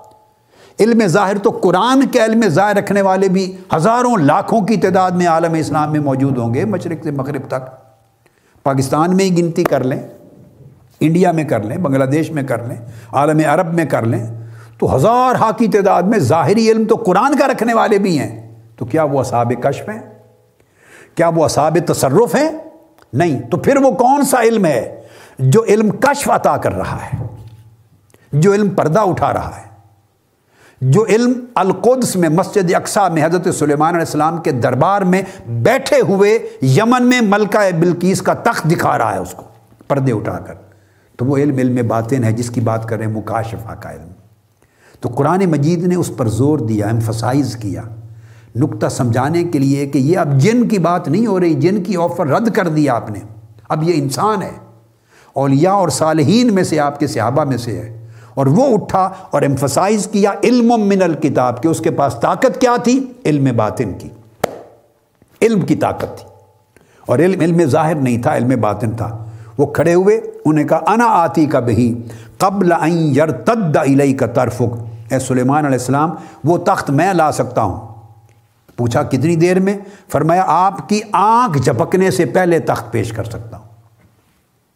تو اس کا پتہ چلا کہ اگر علم لدنی حاصل ہو جائے، علم کشف حاصل ہو اور علم باطنی حاصل ہو اور مرتبہ ولایت نصیب ہو جائے، تو روحانی طاقت جنات سے بھی بڑھ جاتی ہے۔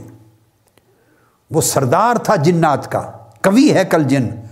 اور اپنی ساری طاقت اور قوت کو بروئے کار لا کر اس نے جو ٹائم فریم یہ تھا کہ آپ کے کرسی سے کھڑے ہونے سے پہلے لا سکتا ہوں۔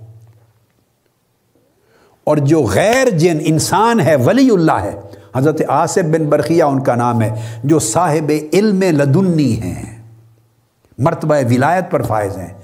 وہ جو ٹائم فریم دے رہے ہیں، وہ کرسی سے کھڑے ہونے کی فزیکل موشن کا ٹائم نہیں دے رہے، فزیکل موومنٹ کا ٹائم نہیں دے رہے۔ وہ آنکھ جھپکنے سے پہلے لا سکتا ہوں۔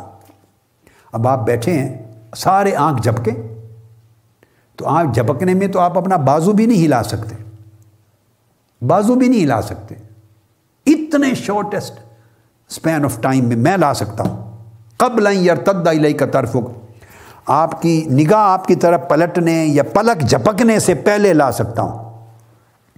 تو سلیمان علیہ السلام نے ان کو اجازت دی، لے آؤ۔ فلم مارا ہو مستقرن ان من فضل ربی۔ آپ نے آنکھ جھپکی، تخت سامنے تھا۔ اور اس ولی اللہ نے کہا، یہ اللہ کے فضل سے ہے۔ وہ جن تھا نا، اس کے پاس جناتی طاقت تھی، ولی اللہ نہیں تھا، تو اس کی بولی اور تھی۔ یہ ولی اللہ ہے ان کے پاس ربانی طاقت ہے، ان کی بولی اور تھی۔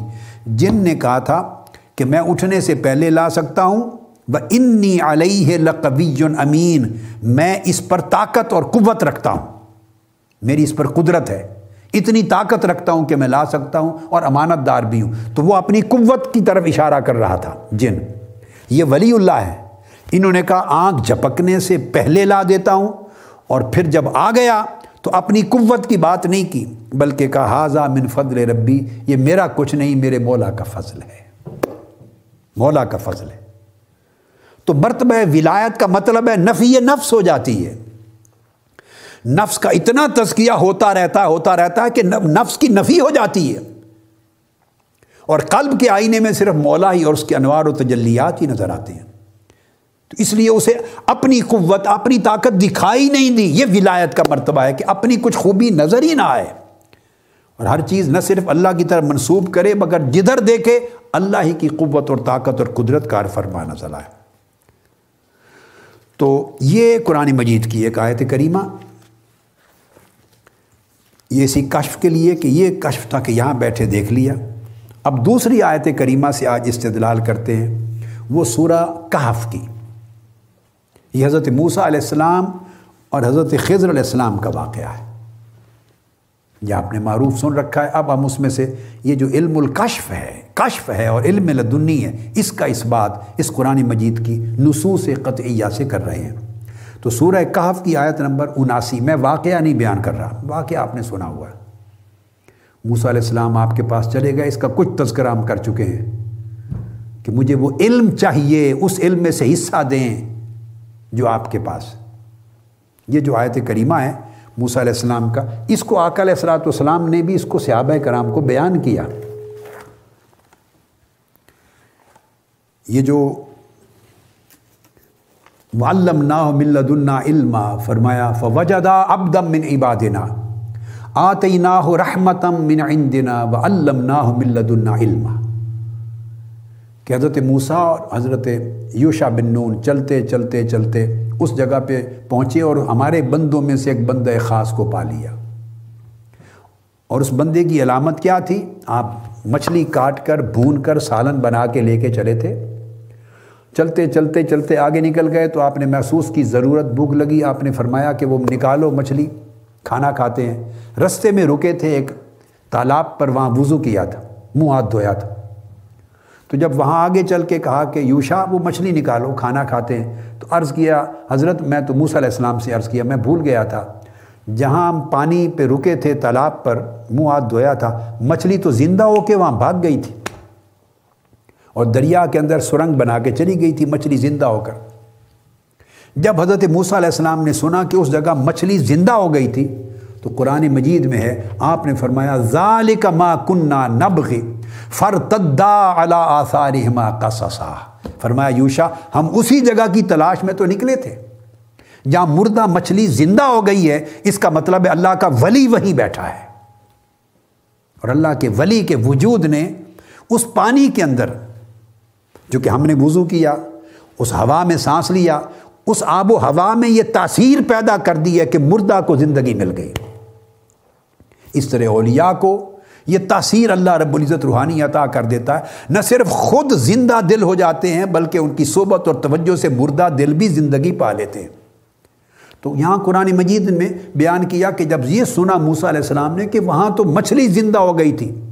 تو مچھ مردہ، کٹی ہوئی بھنی ہوئی، پکی ہوئی مچھلی کا زندہ ہو جانا، زندگی پا جانا، اس کو قرآن مجید بیان کر رہا ہے اور موسیٰ علیہ السلام نے اسے اللہ کے ولی کی موجودگی کی علامت قرار دیا۔ یہاں ثابت ہو گیا یوشا کہ وہ اللہ کا ولی، خضر جس کی تلاش میں نکلے ہیں، وہ وہیں ہے۔ واپس پلٹ آئے۔ فرتدا اللہ سارے ماں اپنے قدموں پر اسی طرح واپس پلٹتے گئے پلٹتے گئے۔ اس جگہ پہ جا پہنچے۔ تو فرمایا وفا فوا جادا اب دم میں نہیں بات دینا وہاں ہمارے بندہ خاص کو پا لیا۔ جسے ہم نے اپنی خصوصی رحمت سے نوازا تھا اور اپنی بارگاہ کا علم خاص کا خزانہ عطا کیا تھا۔ وہ علم نا علم علم خاص عطا کیا تھا۔ اب یہ جو علم لدنی اور علم خاص ہے، یہ تو قرآن مجید کی آیت کریمہ ہو گئی نا، سورہ کہف کی پندرہواں پارہ ہے اور میں نے اس کی آیت کوڈ کر دی، آیت نمبر چونسٹھ۔ جو ذالک ما کنہ نبغ فرتد علی آثار ما قصصا پھر آیت نمبر پینسٹھ، یہ ساری۔ اور بلکہ مضمون تو پورے رکوع پر پھیلا ہوا ہے، پیچھے سے چلا آ رہا ہے۔ اب اس کو آقا علیہ السلاۃ والسلام نے بیان فرمایا، صحابہ کرام کے سامنے، یہ قرآن مجید کا واقعہ۔ اور بیان کر کے صحیح بخاری میں جو حدیث ہے، صحیح بخاری۔ اس کا باب قائم کیا آپ نے یعنی علم کے بارے میں۔ اور صحیح مسلم میں بھی ہے، فضائل خضر میں، صحیح بخاری متفق علیہ حدیث۔ اس میں ابئی بن کعب رضی اللہ تعالیٰ عنہ سے مروی ہے کہ آقا علیہ السلاۃ والسلام نے فرمایا، ایک وضاحت کی کہ جب موسیٰ علیہ السلام کی ملاقات ہوئی حضرت خضر سے اور آپ نے پوچھا کہ جو علم آپ کو عطا ہوا ہے، وہ علم مجھے بھی دے، جو آپ کو عطا ہوا۔ ہے وہ لفظ ہیں آیت نمبر چھیاسٹھ کے۔ فرمایا، قال الہ موسا حل اتا بھی اوکا اللہ ان تو مما علم ترشدہ اے موسا کیا میں آپ کی رفاقت اور سنگت اختیار کروں؟ مگر اس شرط پر کہ آپ اس علم خاص میں سے جو آپ کو ملا ہے، جس علم نے سب پردے اٹھا دیے ہیں، حقائق کونیہ کے بھی اور حقائق علمیہ کے بھی، اس علم خاص میں سے مجھے بھی دیں، مجھے سکھائیں۔ اب یہ جو آیت کریمہ ہے، آیت نمبر چھیاسٹھ، اس کی تفسیر آقا علیہ السلام نے فرمائی۔ وضاحت کی اور کہ اس کے یہ موسیٰ علیہ السلام کا سوال تھا۔ حضور علیہ السلام نے فرمایا، اس کے جواب میں خضر نے یہ کہا، حضرت خضر علیہ السلام نے فرمایا، یا موسا اب میں صحیح بخاری، صحیح مسلم، متفق علیہ حدیث کے الفاظ کوٹ رہا ہوں۔ آقا علیہ السلام نے فرمایا کہ خضر علیہ السلام نے جواب میں کہا، جب موسا علیہ السلام نے کہا کہ مجھے اس علم خاص کا، جس سے پردے اٹھ گئے ہیں سارے، حقائق علمیہ اور حقائق کونیہ کے اس علم، وہ علم سکھائیں۔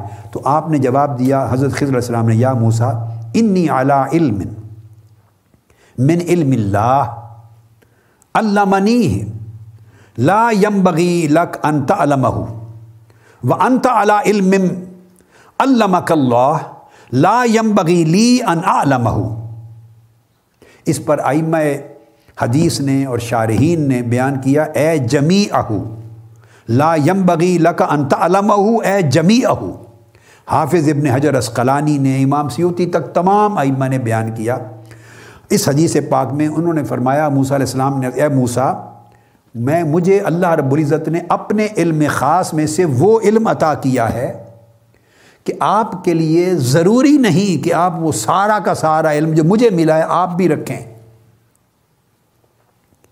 یہ بات اسی طرح ہے جیسے اللہ رب العزت نے اپنے علم میں سے آپ کو وہ علم عطا کیا ہے، علم شریعت، علم تورات۔ وہ آپ کو عطا کیا ہے۔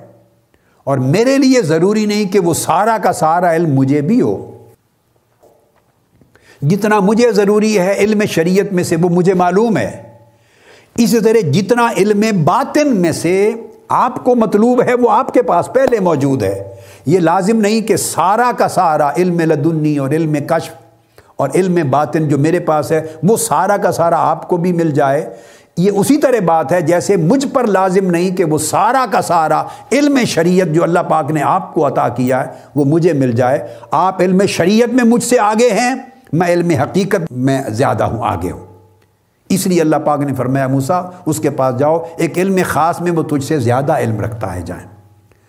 تو اس کو امام جلال الدین سیوتی نے بھی آگے بیان کیا کہ یہ علم باطن کا مطلب یہ نہیں کہ موسیٰ علیہ السلام کے پاس بالکل نہیں تھا، نہیں اتنا تھا جتنا پیغمبر کے لیے اس وقت اپنی امت کی اصلاح کے لیے ضروری تھا، مگر علم شریعت میں بہت اونچے تھے۔ اور اس کا مطلب یہ نہیں کہ حضرت خضر کے پاس علم شرعی، علم ظاہر بالکل نہیں تھا۔ نہیں، اتنا تھا جتنا ان کے لیے مطلوب تھا۔ مگر علم باطن میں وہ آگے تھے اور خاص تھے علم ظاہر اور علم شریعت میں حضرت موسیٰ علیہ السلام آگے تھے۔ جس کو جس چیز کی جیسے ضرورت ہوتی ہے، اللہ پاک اس کو اسی میں عرفہ و اعلیٰ کر دیتا۔ تو یہ میں عرض کر رہا تھا، اب اگلی جو آیات ہیں وہ توجہ طلب ہیں، کشف کیا ہے؟ آپ نے واقعات سنے ہوئے ہیں، میں تفصیلی واقعات میں نہیں جاؤں گا، اس میں سے جو اصل چیز ہے، اس کا لب لباب وہ نکالوں گا۔ آیت نمبر سیونٹی نائن۔ اس میں قرآن مجید نے بیان کیا کہ پہلا واقعہ تو یہ آیا، وہ آپ کو معلوم ہے کہ کشتی میں سوار ہوئے، جن کی تو آپ نے توڑ دی کشتی۔ اب جب جدا ہونے لگے حضرت موسیٰ علیہ السلام اور حضرت خضر اس پورے سفر کی اینڈ ہو گئی۔ جدا ہونے لگے تو خضر علیہ السلام نے اب تعبیر بیان کی اپنے اپنے ان واقعات کی جو آپ نے صادر کیے تھے۔ اس میں فرمایا ام صفینت فقانت مساکین یا ملون فل بہر فارت تو ان عی بہا وکان ورا اہم ملکن یا خز کل سفینت غصبہ یہ قرآن مجید کی آیت نمبر سیونٹی نائن ہے، اسی سورہ کہف میں پارہ سولہ۔ تو فرمایا، وہ جو کشتی تھی جس میں ہم سوار ہو کے آئے تھے سے وہ چند غریب لوگوں کی کشتی تھی۔ حضرت خضر اب بیان کر رہے ہیں۔ اور وہ دریا میں کشتی چلا کے محنت مزدوری کرتے تھے، مسافروں کی انکم سے اپنا پیٹ پالتے تھے اپنے اور اپنے گھر والوں کا۔ کہتے ہیں بس میں نے ارادہ کیا کہ اسے ایبدار کر دوں، توڑ دوں۔ کیوں؟ کہ آگے ایک بادشاہ آ رہا تھا، جابر بادشاہ کھڑا تھا۔ اور جو دیکھتا تھا اچھی کشتیاں ان کو وہ اپنے قبضے میں لے لیتا تھا۔ تو میں نے سمجھا کہ یہ غریب مسکین لوگ ہیں، ان کا ذریعہ معاش ہے۔ تو جب یہ آگے جائیں گے تو بادشاہ اس کشتی کو قبضے میں لے لے گا اور ان کا روزگار ختم ہو جائے گا۔ تو میں نے توڑ دیا تاکہ اب بادشاہ کی نظر اس پہ نہ پڑے۔ وہ کہے، ٹوٹی ہوئی کشتی ہے میرے کام کی، نہیں تو اس طرح ان کے روزگار کو بچا لیا۔ ٹوٹی ہوئی کشتی ہے، اس کو تو پھر جوڑ لیں گے کیل لگا کے، لکڑی کا ٹکڑا لگا کے جوڑ لیں گے۔ ان کا روزگار بچایا۔ اب یہ کشف تھا۔ وہ تو ان کے ساتھ کشتی میں بیٹھے ہیں۔ وہ تو کشتی آگے جا کے کنارے لگے گی تو بادشاہ کھڑا نظر آئے گا اور کشتیوں کو قبضے میں لیتا نظر آئے گا۔ وہ تو اب اس طرف سے چل رہے ہیں اور بادشاہ تو آگے اس اینڈ پر کھڑا ہے۔ اس کو کشف کہتے ہیں۔ اور خضر علیہ السلام نبی نہیں ہے ولی ہیں۔ میں نے دونوں واقعات ایک اللہ کے نبی کے ابراہیم علیہ السلام کا کشف اور مشاہدہ کوٹ کیا قرآن مجید سے۔ دو واقعات غیر نبی کے کوٹ کیے۔ آصف بن برقیہ، جو سلیمان علیہ السلام کا امتی ہے، وہ ولی اللہ ہے، نبی نہیں ہے۔ نبی تو فرما رہے ہیں، ہے کوئی جو لے آئے؟ تخت اٹھا کر ولی خدمت بجا لا رہا ہے۔ تو بعض اوقات ایسا ہوتا ہے کہ بڑے مرتبے کا اللہ کا نبی حکم دیتا ہے اپنے غلام کو، اپنے امتی کو کوئی کام کرنے کا، کہ میرے لیے یہ کر دو۔ اس کا مطلب معاذ اللہ یہ نہیں ہوتا کہ اللہ کا نبی خود قدرت نہیں رکھتا یا اس سے کوئی چیز مانگ رہا ہے، مدد لے رہا ہے، یا اس کا درجہ معاذ اللہ اونچا ہے استخ ایسا نہیں ہوتا۔ جب نبی حکم دیتا ہے امتی کو، تو اس کا مطلب ہے حاکم اپنے درباری کو حکم دے رہا ہے، وہ مالک ہے، اس سے خدمت لینا چاہتا ہے۔ اس سے خدمت لینا چاہتا ہے۔ جب چھوٹا بڑے کو کہتا ہے کہ میرے لیے یہ کر دو، تو اس کا مطلب ہے وہ اس سے مدد مانگ رہا ہے۔ جب بڑے درجے کی ہستی چھوٹے کو کہتی ہے یہ کر دو میرے لیے، تو اس کا مطلب ہے وہ اس سے خدمت لے رہا ہے۔ شرف دے رہا ہے اپنی خدمت کا، اپنی نوکری کا۔ تو یہ، اب یہ انہوں نے توڑ دیا۔ تو یہ پہلا کشف ہو گیا۔ تو خضر علیہ السلام کا دوسرا کوٹ کیا۔ آصف بن برقیہ سلیمان علیہ السلام کے واقعہ میں وہ بھی نبی نہیں ہیں۔ اور حضرت خضر علیہ السلام بھی جمہور مذہب کے مطابق نبی نہیں ہیں۔ اور اگر نبی بھی ہوں تب بھی کشف تو میں نے پہلے بھی کہہ دیا تھا۔ اگر نبی سے کشف صادر ہو تو اس کو معجزہ کہہ دیں گے، ولی سے صادر ہو تو اس کو کرامت کہہ دیں گے۔ یہ ٹائٹل سے ہمیں بحث نہیں ہے۔ بحث ٹائٹل سے نہیں ہے۔ آگے آکل اسلام کے کشف بھی آئیں گے۔ تو وہ معجزہ صرف اس لیے کہتے ہیں کہ عادتاً وہ چیز ممکن نہ تھی جو ممکن ہو گئی، جو کر کے دکھا دیا۔ اسی وجہ سے اس کو خر کے عادت ہونے کی وجہ سے اس کو معجزہ بھی کہتے ہیں اور کرامت بھی کہتے ہیں۔ نبی سے صادر ہوئی تو معجزہ کہہ دیا، ولی سے صادر ہوئی تو کرامت کہہ دیا۔ یہ معجزہ اور کرامت ٹائٹل ہیں کہ کس سے صادر ہو رہا ہے واقعہ؟ کشف کا یا کوئی اور بھی واقعہ، خر کے عادت کا۔ کس سے صادر ہو رہا ہے؟ تو صرف ٹائٹل بدل جاتا ہے۔ رہ گئی واقعے کی ماہیت رفع حجاب کی، کشف کی کہ کس طریقے سے یہ علم واقع ہو رہا ہے، کس طریقے سے علم حاصل ہو رہا ہے، وہ کشف ہے، وہ اپنی جگہ اس کی ماہیت اور اس کا طریق قائم رہتا ہے۔ ہماری بحث اس ماہیت سے ہے۔ دوسرا کشف، وہ آگے اسی واقعہ میں آیا کہ آگے گئے تو ایک بچہ کھیل رہا تھا، اس کو قتل کر دیا خضر علیہ السلام نے۔ پھر جب جدا ہونے لگے تو بیان کیا واقعہ کہ اس بچے کو کیوں قتل کیا۔ آپ نے فرمایا وم الغلام و فقان اب واہ مؤمنین فخشینہ ایرحقما تغیانم و کفرا وہ جو چھوٹا سا بچہ تھا، اس کے ماں باپ ایماندار تھے۔ اب خضر علیہ السلام چلے، رستے میں ایک جگہ بیٹھے ہوا بچہ نظر آ رہا ہے۔ تو اس کے ماں باپ مومن تھے، یہ بھی کشف سے معلوم کر لیا۔ اور یہ بھی بیان لیا کہ یہ بچہ اگر زندہ رہا تو کافر ہوگا۔ اب چھوٹی عمر میں بچے کے ماتھے پر تو نہیں لکھا ہوا کفر، یہ بھی کشف سے معلوم کیا کہ جب بڑا ہوگا تو کافر ہوگا، ایمان نہیں لائے گا۔ ماں باپ مومن ہیں۔ اور پھر اس کے کفر کی وجہ سے وہ اس کے ماں باپ بھی سرکشی اور کفر میں مبتلا کر دیے جائیں گے۔ ان کی آخرت خراب کرے گا، یہ بھی کشف سے معلوم کر لیا۔ ایک واقعہ میں تین کشف۔ کہ اس کے ماں باپ مومن ہیں، یہ بھی کشف سے معلوم کیا۔ یہ بڑا ہو کر کافر بنے گا، یہ بھی کشف سے معلوم کیا۔ اور اس کا کفر ماں باپ کے ایمان کو بھی برباد کر دے گا، یہ بھی کشف سے معلوم کیا۔ تو اب میں اس کی دیگر پہلوؤں پر بحث نہیں کر رہا، ذہن میں رکھ لیں، یہ ہمارا سبجیکٹ نہیں۔ میں اس میں سے صرف کشف کا معنی، مفہوم قرآن مجید سے اس کا اس بات وہ بیان کر رہا ہوں۔ ایک نقطہ۔ تو یہ کشف کی دوسری مثال آ گئی۔ اور پھر اس کے بعد آپ نے فرمایا فردنا یب دلہما رب ہما خیرم من و زکاتم اقرب روما۔ اور ہم نے ارادہ کیا، اب ہم سے مراد اللہ نے اور میں نے، ہم نے ارادہ کیا کہ اللہ پاک اس بچے کو مار کے اس کا نعمل بدل دے، جو ماں باپ کی خدمت بھی کرے اور ان کے ایمان کی حفاظت بھی کرے۔ تو پھر تفاصیر میں آتا ہے کہ پھر اللہ پاک نے اس کے بدلے میں ان کو بیٹی عطا کی۔ اور ایک ایسی بیٹی عطا کی کہ اس بیٹی کی پوچھ سے پھر ستر سے زائد انبیاء پیدا ہوئے۔ اتنی بخت والی صالحات نصیب ہوئی پھر تیسرا واقعہ وہ آپ نے سنا ہوگا۔ اسی سفر میں پھر ایک دیوار گر رہی تھی، ایک گاؤں میں گئے، قصبے میں۔ تو انہوں نے رات رہنے کی جگہ ہی نہیں دی اور کھانا بھی نہیں دیا اور مہمان نوازی بھی نہیں کی۔ اس کے باوجود ایک دیوار تھی اور وہ گر رہی تھی اور آپ نے اس کو تعمیر کر دیا، مزدوری بھی نہیں لی۔ اب اس کی وجہ بیان کی کہ میں نے ایسا کیوں کیا؟ گرتی ہوئی دیوار تعمیر کر دی۔ اور اس کریے میں، اس گاؤں میں، قصبے میں جن لوگوں نے ہماری مہمان نوازی نہیں کی، پوچھا ہی نہیں، کھانا تک بھی نہیں پوچھا، ٹھہرنے کا بھی نہیں پوچھا۔ فرمایا ام الجدار فقان علی غلامین یتیمین فی المدینہ. اب یہ کشف، در کشف ہو رہے ہیں۔ فرمایا، وہ دیوار دو بھائیوں کی تھی، یتیم بچوں کی تھی۔ اب وہ یتیم بچے کوئی دیوار کے پاس بیٹھے ہوئے تو نہیں تھے۔ ایک دیوار کھڑی تھی۔ اس لیے تو موسیٰ علیہ السلام نے پوچھا کہ اس بستی والوں، اس گاؤں والوں کی دیوار آپ نے کیوں کھڑی کی؟ انہوں نے اپنے سوال میں بچوں کا نام بھی نہیں لیا۔ اب دیوار کن کی تھی؟ یہ کشف سے معلوم کیا۔ دو بچوں کی تھی، یہ بھی کشف سے معلوم کیا اور دونوں یتیم ہیں۔ ان کے والدین فوت ہو چکے ہیں، یہ بھی کشف سے معلوم کیا۔ وکان تحت کنز الحما اور پھر فرمایا کہ اس دیوار کے نیچے زمین میں خزانہ دفن کیا ہوا تھا، خزانہ مدفون تھا۔ یہ بھی کشف سے معلوم کر لیا۔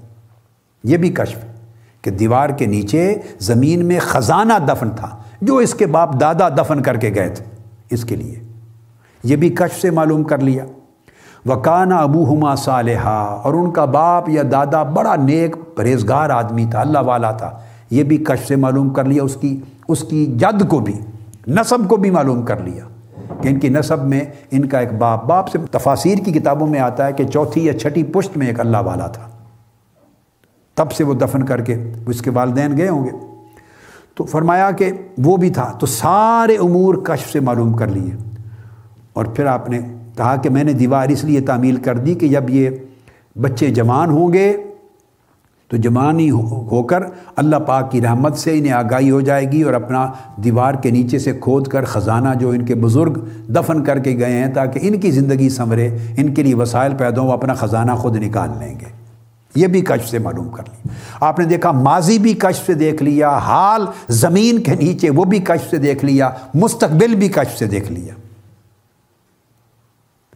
یہ قرآن مجید کی تینوں واقعات جو میں نے کوٹ کیے یہ کشف سے ثبوت کے لیے، کشف کے لیے کہ کس طرح کشف ہوتا ہے۔ اور پھر اب یہاں آقا علیہ السلاۃ والسلام کی حیات طیبہ، یہاں تک قرآن مجید تھا۔ اب حدیث کو لیتے ہیں۔ حدیث نبوی کو لیتے ہیں کہ آقا علیہ السلاۃ والسلام کی جس طرح میں نے عرض کیا، اب یہ سوال نہ رہا کہ یہ معجزہ ہے، چونکہ میں نے قرآن مجید سے تین مقامات جو ہیں اس کو آپ کے سامنے رکھ دیا ہے۔ ایک کشف اللہ کے نبی کا ہے، مکاشفہ یا مشاہدہ ابراہیم علیہ السلام کا۔ اور دو غیر نبی کے ہیں۔ اور حضرت خضر علیہ السلام کی زندگی میں تین واقعات ہیں اور ہر ایک واقعہ میں کئی کئی کشف ہیں۔ تو اب ان کے لیے کرامت ہے، اللہ کے نبی سے صادر ہو تو معجزہ ہے۔ یہ بحث نہیں ہے ہماری۔ اب میں ثبوت کے طور پہ لا رہا ہوں کہ آقا علیہ السلاۃ والسلام کی حیات طیبہ میں بھی۔ کشف کے ہمیں مظاہر ملتے ہیں۔ یہ ثابت کرنا چاہتا ہوں، پہلے قرآن سے ثابت ہوا، پچھلی امتوں سے ثابت ہوا۔ اب آقا علیہ السلام نے بنیاد رکھ لی شرعی دلیل کے طور پہ کہ کشف ایک ذریعہ علم ہے جو اللہ پاک اپنے نبیوں کو بھی دیتا ہے اور نبیوں کی وساطت سے اپنے ولیوں کو بھی اس امت میں دیتا ہے۔ تو جیسے سلیمان علیہ السلام کی امت میں ولی کو ملا، جیسے خضر علیہ السلام کو ملا، اس طرح آقا علیہ السلام کی امت میں ہزار اولیاء کو کشف اور یہ کرامتیں ملتی ہیں۔ پہلے حدیث نبوی لیتے ہیں۔ حدیث پاک میں آتا ہے اور یہ حدیث صحیح مسلم کی ہے جو کوٹ کر رہا ہوں۔ پہلے صحیح بخاری کی ایک حدیث لے لیتے ہیں۔ صحیح بخاری کی حضرت انس ابن مالک رضی اللہ تعالیٰ نے روایت کرتے ہیں۔ حضرت انس کہتے ہیں کہ یہ غزوہ موتا کا واقعہ ہے۔ غزوہ موتا۔ فرماتے ہیں کہ آقا علیہ السلام نے لشکر بھیجا تھا اور وہاں جنگ ہو رہی تھی۔ میدان جنگ میں وہاں جنگ ہو رہی ہے۔ یعنی ملک شام میں، ملک شام میں جنگ ہو رہی ہے۔ اور آقا علیہ السلام شہر مدینہ میں، مدینہ طیبہ میں موجود ہے۔ اور آقا علیہ السلام نے فرمایا، صحابہ کرام کو میں صحیح بخاری ریفرنس آپ لے لیں پہلے۔ یہ صحیح بخاری ہے، کتاب المغازی، غزوہ معتا من ارد الشام اور اس کی حدیث نمبر چار ہزار چودہ ہے۔ پھر کتاب الجنائز ہے، حدیث نمبر گیارہ سو انانوے۔ ہے پھر کتاب الجہاد ہے، حدیث نمبر چھبیس سو پنتالیس ہے ٹوئنٹی سکس فورٹی فائیو اس طرح کتاب المناقب ہے، باب و علامات نبوت فر اسلام پھر کتاب فضائل بار بار امام بخاری اس حدیث کو لائے ہیں، بار بار، کئی جگہ پر. اس طرح مسلم شریف میں بھی ہر جگہ. کہ اس جنگ میں ملک کے شام میں جنگ لڑی جا رہی ہے آکل اسلام صحابہ کرام کی مجلس میں مدینہ طیبہ میں بیٹھے ہیں اور فرماتے ہیں ان نبی صلی اللہ علیہ وسلم نعا زیدن و جعفرن وبن رواح لناز قبل یاتی خبر. کہ آقا علیہ السلام نے اس جنگ میں کہ حضرت زید شہید ہو گئے، خبر دے دی۔ اس وقت جعفر شہید ہو گئے، خبر دے دی۔ حضرت عبداللہ بن رواحہ شہید ہو گئے، خبر دے دی۔ وہ خبر بعد میں کئی دنوں کے بعد پہنچی۔ آقا علیہ السلام نے عین اس دن میدان جنگ کے دوران اس وقت کون کون شہید ہو رہا ہے، ہر ایک کی خبر دیتے گئے۔ اور حدیث کے الفاظ، آقا علیہ السلام نے فرمایا فقال آخذر را یا تزعید اب جنگ میں، شام کے اندر غزوہ موتا میں اس جنگ کا جھنڈا اب زید نے پکڑا ہوا ہے۔ آقا علیہ السلام مدینہ پاک میں بیان فرما رہے ہیں۔ اب جھنڈا زید کے ہاتھ میں ہے۔ تھوڑی دیر بعد فرمایا فصیبہ زید شہید ہو گیا۔ پھر آقا علیہ السلام نے فرمایا فما خزا جعفر اب جھنڈا میدان جنگ میں سپاہ سر جھنڈا جعفر نے پکڑ لیا ہے۔ تھوڑی دیر کے بعد فرمایا، اب جعفر بھی شہید ہو گیا۔ فرمایا، ثم آخذہ ابن رواحہ۔ اب عبداللہ بن رواحہ نے جھنڈا پکڑا ہوا ہے۔ پھر تھوڑی دیر بعد فرمایا اسی وہ بھی شہید کر دیا گیا۔ اس کے بعد آقا علیہ السلاۃ والسلام کی چشمان جامع شہید ہو گئے۔ چشمان مبارک اشک بار ہو گئی۔ اور اس کے بعد آپ نے فرمایا کہ اب اخذ را یا تصیف من سیوف اللہ۔ اب اللہ کی تلواروں میں سے ایک تلوار، خالد بن ولید نے جھنڈا پکڑ لیا۔ حتیٰ فتح اللہ علیہم۔ اور اللہ پاک نے اب اس کو فتح عطا کر دی۔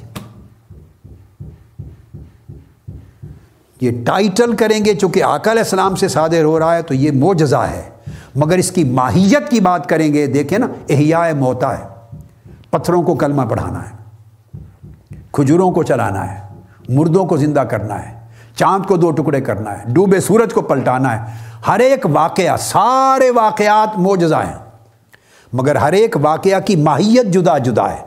اس واقعہ کی ماہیت کشف ہے۔ کشف و مشاہد، مکاشفہ و مشاہدہ ہے۔ جس میں کوئی شک کی گنجائش نہیں ہے۔ تو آقا علیہ السلام نے یہ ساری خبر عطا فرما دی۔ اس سے ثبوت رکھا اور یاد رکھ لیں، نبی کے جو معجزات ہیں وہ اس نبی کی مطابعت کے باعث، اتباع کے باعث اس کی امت کے اولیاء کو کرامات ملتی ہیں۔ چند معجزات نکال دیے جاتے ہیں جو اولیاء کو بطور کرامت نہیں ملتے۔ جیسے چاند کا ٹکڑے کرنا، جیسے ڈوبے سورج کو پلٹا دینا۔ چند معجزات ایسے ہوتے ہیں جنہیں مستثنا کر دیا جاتا ہے، اولیاء کو بطور کرامت نہیں دیتے۔ اکثر نائنٹی پرسنٹ کر لیں، جو نبی کے ہاتھ سے بطور معجزہ صادر ہوتے ہیں وہ اس نبی کے معجزے کے تسلسل میں اس کی امت کے اولیاء کو بطور کرامت عطا کیے جاتے ہیں۔ اس پر میں آگے یہ جب میں احادیث کو ختم کر لوں گا تو میں علامہ ابن تیمیہ سے لے کے دیگر تمام ائمہ، امام نووی، امام صبح کی، سب کی کوٹیشن کوٹ کروں گا۔ جو بات میں نے کہی، یہ تمام ائمہ کا اس پر اتفاق ہے۔ یہ اختلاف نہیں ہے۔ تو اس کے بعد آقا علیہ السلاۃ والسلام کی آگے ایک اور واقعہ۔ آپ کے مجرم کشف کا۔ یہ صحیح مسلم اور ابو داود کی حدیث ہے۔ صحیح مسلم نے کتاب الجہاد و سیر غزوہ بدر میں بیان کیا۔ اور علا عزل قیاس۔ اور تمام کتابوں میں ابو داود میں، نسائی میں، ابن حبان میں درج۔ انس رضی اللہ تعالیٰ عنہ، حضرت انس ابن مالک راوی ہیں۔ فرماتے ہیں کہ جب ہم میدان بدر میں جا کے ہم بیٹھ گئے، اب جنگ اگلے دن ہونی تھی، ایک دن قبل۔ ایک دن قبل، آقا علیہ السلام نے ہم سب کو بلایا، قال فنادہ برسول اللہ صلی اللہ علیہ وسلم الناس. لوگوں کو آقا علیہ السلام نے آواز دی، بلایا، فرمایا، ادھر آ جاؤ میرے پاس۔ فن طالقو حتیٰ نظرو بدرن سارے چل پڑے اور حتیٰ کہ بدر کا میدان بدر میں اس جگہ پہ ہم پہنچ گئے۔ جب بیٹھ گئے، فقال رسول اللہ صلی اللہ علیہ وسلم حاضہ مسر و فلان. حاضہ مسر و فلان حاضہ مسر و فلان. بخاری، مسلم کی یا متفق علیہ فرمایا لوگوں کل، اور ایک حدیث میں حاضہ مسر و فلان غدن کل۔ یہ کل فلاں کافر کے گرنے کی جگہ ہے، وہ قتل ہو کر یہاں گرے گا، اس کی لاش۔ فلاں کافر قتل ہو کے یہاں گرے گا۔ فلاں کافر کل قتل ہو کے یہاں گرے گا۔ فلاں کافر کل قتل ہو کے یہاں گرے گا۔ فلاں کافر کی لاش قتل ہونے کے بعد کل یہاں گرے گی۔ حدیث کے الفاظ ہیں و ید ہو الرد ہا ہونا و ہا ہونا آک علیہ السلام ہاتھ رکھ کر اپنے ہاتھ سے انگلیوں سے یہاں گرے گا، یہاں گرے گا، یہاں گرے گا۔ سب کے لاشوں کے گرنے کی جگہوں پر نشان لگاتے گئے، ہمیں بتاتے گئے۔ اب صحابہ کرام کہتے ہیں کال فما مات احدہم ان مود ید رسول اللہ صلی اللہ علیہ وسلم۔ اللہ کی عزت کی قسم، جب کل میدان جنگ بپا ہوا اور جنگ کے دوران وہ کفار مرے جس جس شخص کا نام لیا تھا، ہر ہر وہ شخص مرا اور جس جس جگہ پر نشان لگایا تھا، اس کی لاش اس جگہ پہ ہی گری، ایک تھوڑا سا حصہ بھی اس نشان سے ہٹ کر لاش نہیں گری۔ اب یہ واقعہ اتنا واضح اور سری ہے، اس پر کوئی تبصرہ کرنے کی ضرورت نہیں، یہ کشف ہے۔ اور میں کشف کے مقامات بیان کر چکا ہوں۔ مکاشفہ بلند مقام میں مشاہدہ ہوتا ہے اور مشاہدہ ہی بلند مقام میں معائنہ کہلاتا ہے۔ یہ ساری کشف کے مختلف درجات ہوتے ہیں۔ کشف سے مراد رف الحجاب، پردے کا اٹھ جانا۔ کبھی اس کو مکاشفہ کہیں گے، پھر اور اونچا شک و شبہ نکل جائے گا تو مشاہدہ کہیں گے، اور اونچا معائنہ کہیں گے۔ یہ علیہ السلام کے یعنی یہ کہ پردے اس طرح اٹھے ہیں کہ جو کچھ بعد میں ہونے والا ہے، ایک ایک چیز کو دیکھ کر بیان فرما رہے ہیں۔ ایک دن قبل وہ سارے کفار جو بدر میں مرے واسر جہنم ہوئے، ان کی موت کی بھی خبر دی، یہ بھی کشف ہے۔ اور مر کے کہاں کہاں لاشیں گریں گی، وہ بھی خبر دی، یہ بھی کشف۔ اور کشف میں نے اعلیٰ ترین مرتبہ جو میں نے بیان کر دیا اس سے بڑھ کے آقا علیہ السلام کے شب و روز میں ہر پنجگانہ نماز پر یہ کشف کے احوال ہوتے تھے۔ حضرت انس ابن مالک رضی اللہ تعالیٰ نے روایت کرتے ہیں اور حدیث متفق علیہ جو ابھی کوٹ کر رہا ہوں۔ متفق علیہ حدیث۔ آقا علیہ السلام جب صف پہ کھڑے ہوتے، تو پچھلے صحابہ کو کہتے کال اتم الرکوع و سجود فواللہ انی لاراکم من بعد ظہری اذا ما رکعتم و اذا ما سجدتم۔ آقا علیہ السلام صحابہ کرام سے فرماتے کہ اپنے رکوع اور سجود کو مکمل صحیح طریقے سے، اچھے طریقے سے ادا کیا کرو، رکوع اور سجود کو۔ اس میں کوئی نقص اور کمی نہ رہنے دیا کرو۔ اور فرمایا، اللہ کی قسم، جس کے قبضہ قدرت میں میری جان ہے، کہ تم میرے پشت کے پیچھے کھڑے ہوتے ہو رکو سجود کرتے ہو، اور میں اسی طرح تمہیں دیکھتا ہوں۔ جس طرح آگے دیکھتا ہوں، میں تمہارے رکو بھی دیکھتا ہوں، تمہارے سجود بھی دیکھتا ہوں، اور تمہارے روح کو سجود کے اندر کے احوال کو بھی دیکھتا ہوں، کیفیات کو بھی دیکھتا ہوں۔ تو سب کچھ کشف کے ذریعے آقا علیہ السلام پر عیاں رہتا تھا۔ جس طرح آگے دیکھتے، اس طرح پیچھے۔ حضرت عائشہ صدیقہ رضی اللہ تعالیٰ سے مروی اور کتب حدیث میں ہے کہ آقا علیہ السلام پیچھے اسی طرح دیکھتے تھے جس طرح آگے دیکھتے تھے۔ حدیث میں آتا ہے۔ آگے دیکھنا یہ ہوا سے خمسہ اور ایک عادت کے ذریعے تھا، پیچھے دیکھنا کشف کے ذریعے تھا۔ ابو حریرہ رضی اللہ تعالیٰ عنہ فرماتے ہیں، انّا رسول اللہ صلی اللہ علیہ وسلم قال، یہ حدیث بھی متفقل ہے قال حل ترون قبلتی ہا ہونا آپ صحابہ سے کہتے کیا تم یہ سمجھ رہے ہو کہ میرا چہرہ چونکہ قبلہ ادھر ہے اور میں قبلہ رخ کھڑا ہوں حالت نماز میں اللہ اکبر کر کے؟ مسلح پہ نماز پڑھا رہا ہوں۔ اور کیا تم یہی سمجھ رہے ہو کہ چونکہ قبلہ اس طرف ہے تو میرا چہرہ ادھر ہے، سو میں پیچھے کچھ نہیں دیکھ سکتا؟ حل ترون قبلتی ہا ہونا کیا تم یہی دیکھتے ہو نا کہ میرا منہ ادھر ہے، قبلہ کی طرف ہے؟ فرمایا، فواللہ، ما یخفا علیہ خوشو اکم خوشو اکم ولا رکو اکم انی لاراکم من وراء ظہری۔ فرمایا، بے شک میرا چہرہ ادھر ہے، قبلہ رخ ہے میرا چہرہ، لیکن اللہ کی عزت کی قسم، تمہارے رکو اور سجود بھی میری آنکھوں سے مخفی نہیں۔ اور وہ تو رکو اور سجود تو جسمانی حرکت ہے نا؟ تمہارے رکو اور سجود کی جو حالت میں خوشو کتنا ہے؟ خضو کتنا ہے؟ اس کے اندر تمہارے قلب اللہ کی طرف کتنے متوجہ ہیں؟ میں نے تمہارے دلوں کے خوشو و خضو کو بھی دیکھتا ہوں۔ تمہارے جسموں کے رکوع کو بھی دیکھتا ہوں اور تمہارے دلوں کے خضوع کو بھی دیکھتا ہوں۔ تمہارے جسموں کے رکوع کو بھی دیکھتا ہوں اور تمہارے دلوں کے خوشبو کو بھی دیکھتا ہوں۔ یعنی میرا کشف صرف تمہارے جسموں پر تک نہیں ہے، میرا کشف صرف پیچھے سمت تک نہیں ہے، میرا کشف تمہارے جسموں کے پار، تمہارے قلب و روح کی کیفیات تک بھی ہے۔ تمہارے باطن پر بھی ہے۔ تو پردے تمہارے ظاہر کے بھی اٹھ گئے ہیں، باطن کے بھی اٹھ گئے ہیں، فرنٹ اور بیک کی سمتوں کے بھی اٹھ گئے ہیں اور دائیں بائیں کی جہاد کے بھی اٹھ گئے۔ آقا علیہ السلام نے فرمایا، میں ایسے ہی دیکھتا ہوں پیچھے جس طرح آگے دیکھتا ہوں۔ پھر صحیح مسلم میں ایک اور روایت بھی ابو حریرہ رضی اللہ تعالیٰ عنہ روایت کرتے ہیں کہ آقا علیہ السلام نے نماز پڑھائی اور نماز پڑھا کے آپ نے چہرہ مبارک جب پھیرا، سلام پھیرا، تو ایک شخص نے پیچھے نماز پڑھی تھی جماعت میں۔ کسی پچھلی صف پہ آگے کھڑا ہوا ہوگا۔ آپ جماعت کرا رہے تھے۔ جب آپ نے سلام پھیر دیا ثم من صارفہ یعنی صلی بنا رسول اللہ صلی اللہ علیہ وسلم یومن آقا علیہ السلام نے جماعت کرائی۔ فم من صارفہ جماعت کرانے کے بعد سلام کیا، جب رخ مبارک پھیرا تو پھیرتے ہی ایک شخص کو پیچھے سے بلایا، یا فلان اللہ تو سن صلاح تک تم نے اپنی نماز اچھی طرح کیوں نہیں ادا کی؟ گھبرا گیا، کیا ہوا یار؟ آقا علیہ السلام نے فرم انی واللہ لابصر من ورائی کما ابصر من بین یدیہ. صحیح مسلم اور نسائی کی حدیث سے صحیح فرمایا، خدا کی قسم، میں اپنے پیچھے اسی طرح دیکھتا ہوں، جس طرح اپنے آگے دیکھتا ہوں۔ یہ سب کشف ہے۔ یہ مکاشفہ اور مشاہدہ اور معائنہ کا مقام یہ علیہ السلاۃ والسلام نے فرما دیا، ان کو ہر وقت کی اپنی کیفیت بیان فرما دی کہ ہر وقت میرا مقام یہ ہوتا ہے۔ انی لب سر من برائی کما اب سر من بین یدیہ۔ ایک وقت کا ایک واقعہ بیان نہیں کیا۔ کہ کوئی کہہ لے کہ کسی خاص وقت میں ایسا ہو گیا۔ فرمایا، نہیں، اللہ کی قسم، میں اپنے پیچھے اسی طرح دیکھتا ہوں، جس طرح اپنے سامنے دیکھتا ہوں۔ تو ہمہ وقت آقا علیہ السلام کو یہ مکاشفہ، یہ مشاہدہ، یہ معائنہ سب سے اعلیٰ اور عرفہ مقام پر اور کیفیت میں رہتا تھا۔ پھر حضرت ابو حریرہ رضی اللہ تعالیٰ عنہ پھر اور روایت کرتے ہیں۔ اور اس کو امام احمد بن حنبل نے مسند میں اور ابن خزینہ میں بیان کیا، ابن خزائمہ نے۔ آقا علیہ السلام نے فرمایا نماز ظہر پڑھائی اور بڑی امپورٹنٹ الفاظ ہیں. صلی اللہ بنا رسول اللہ صلی اللہ علیہ وسلم الظہر. نماز ظہر آقا علیہ السلام نے ہمیں پڑھائی.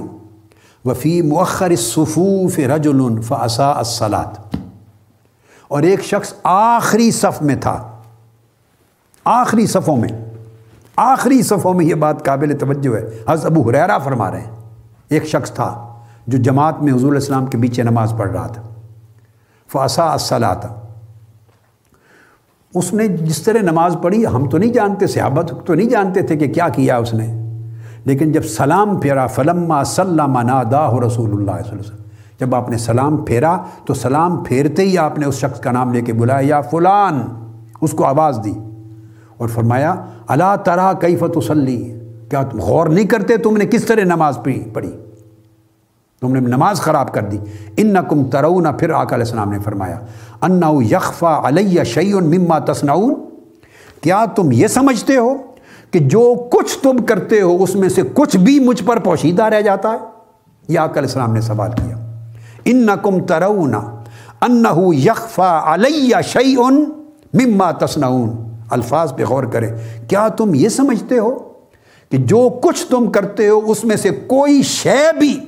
مجھ پر پوشیدہ رہ جاتی ہے؟ فرمایا، نہیں۔ تمہارا کیا ہوا کوئی فعل مجھ پہ پوشیدہ نہیں رہتا؟ واللہ، انی لارا من خلفی کما ارا من بین یدیہ۔ اللہ کی عزت کی قسم، میں اپنے پیچھے اسی طرح دیکھتا ہوں، جس طرح آگے دیکھتا ہوں۔ یعنی یہ وہ حادیث نبوی ہیں جس میں آقا علیہ السلاۃ السلام نے خود اپنی زبان مبارک سے اپنے کشف تام کی کیفیت اور مشاہدہ کاملہ کی کیفیت اور معائنہ تامہ کی ہمہ وقت دائمی کیفیت کو بیان فرمایا۔ یہاں پر آج کی نشست کو ختم کرتے ہیں۔ اس کے بعد آگے ایک دو اور بڑے ایمان افروز واقعات ہیں کشف محمدی صلی اللہ علیہ وسلم کے، آقا علیہ السلام کے۔ اگلی نشست وہاں سے شروع کریں گے اور آئی میں اصول کی جو دلائل ہیں اور علماء کے ان کو بھی اس میں شامل کریں گے انشاءاللہ۔ وما علینا البلاغ۔ والسلام علیکم ورحمۃ اللہ وبرکاتہ۔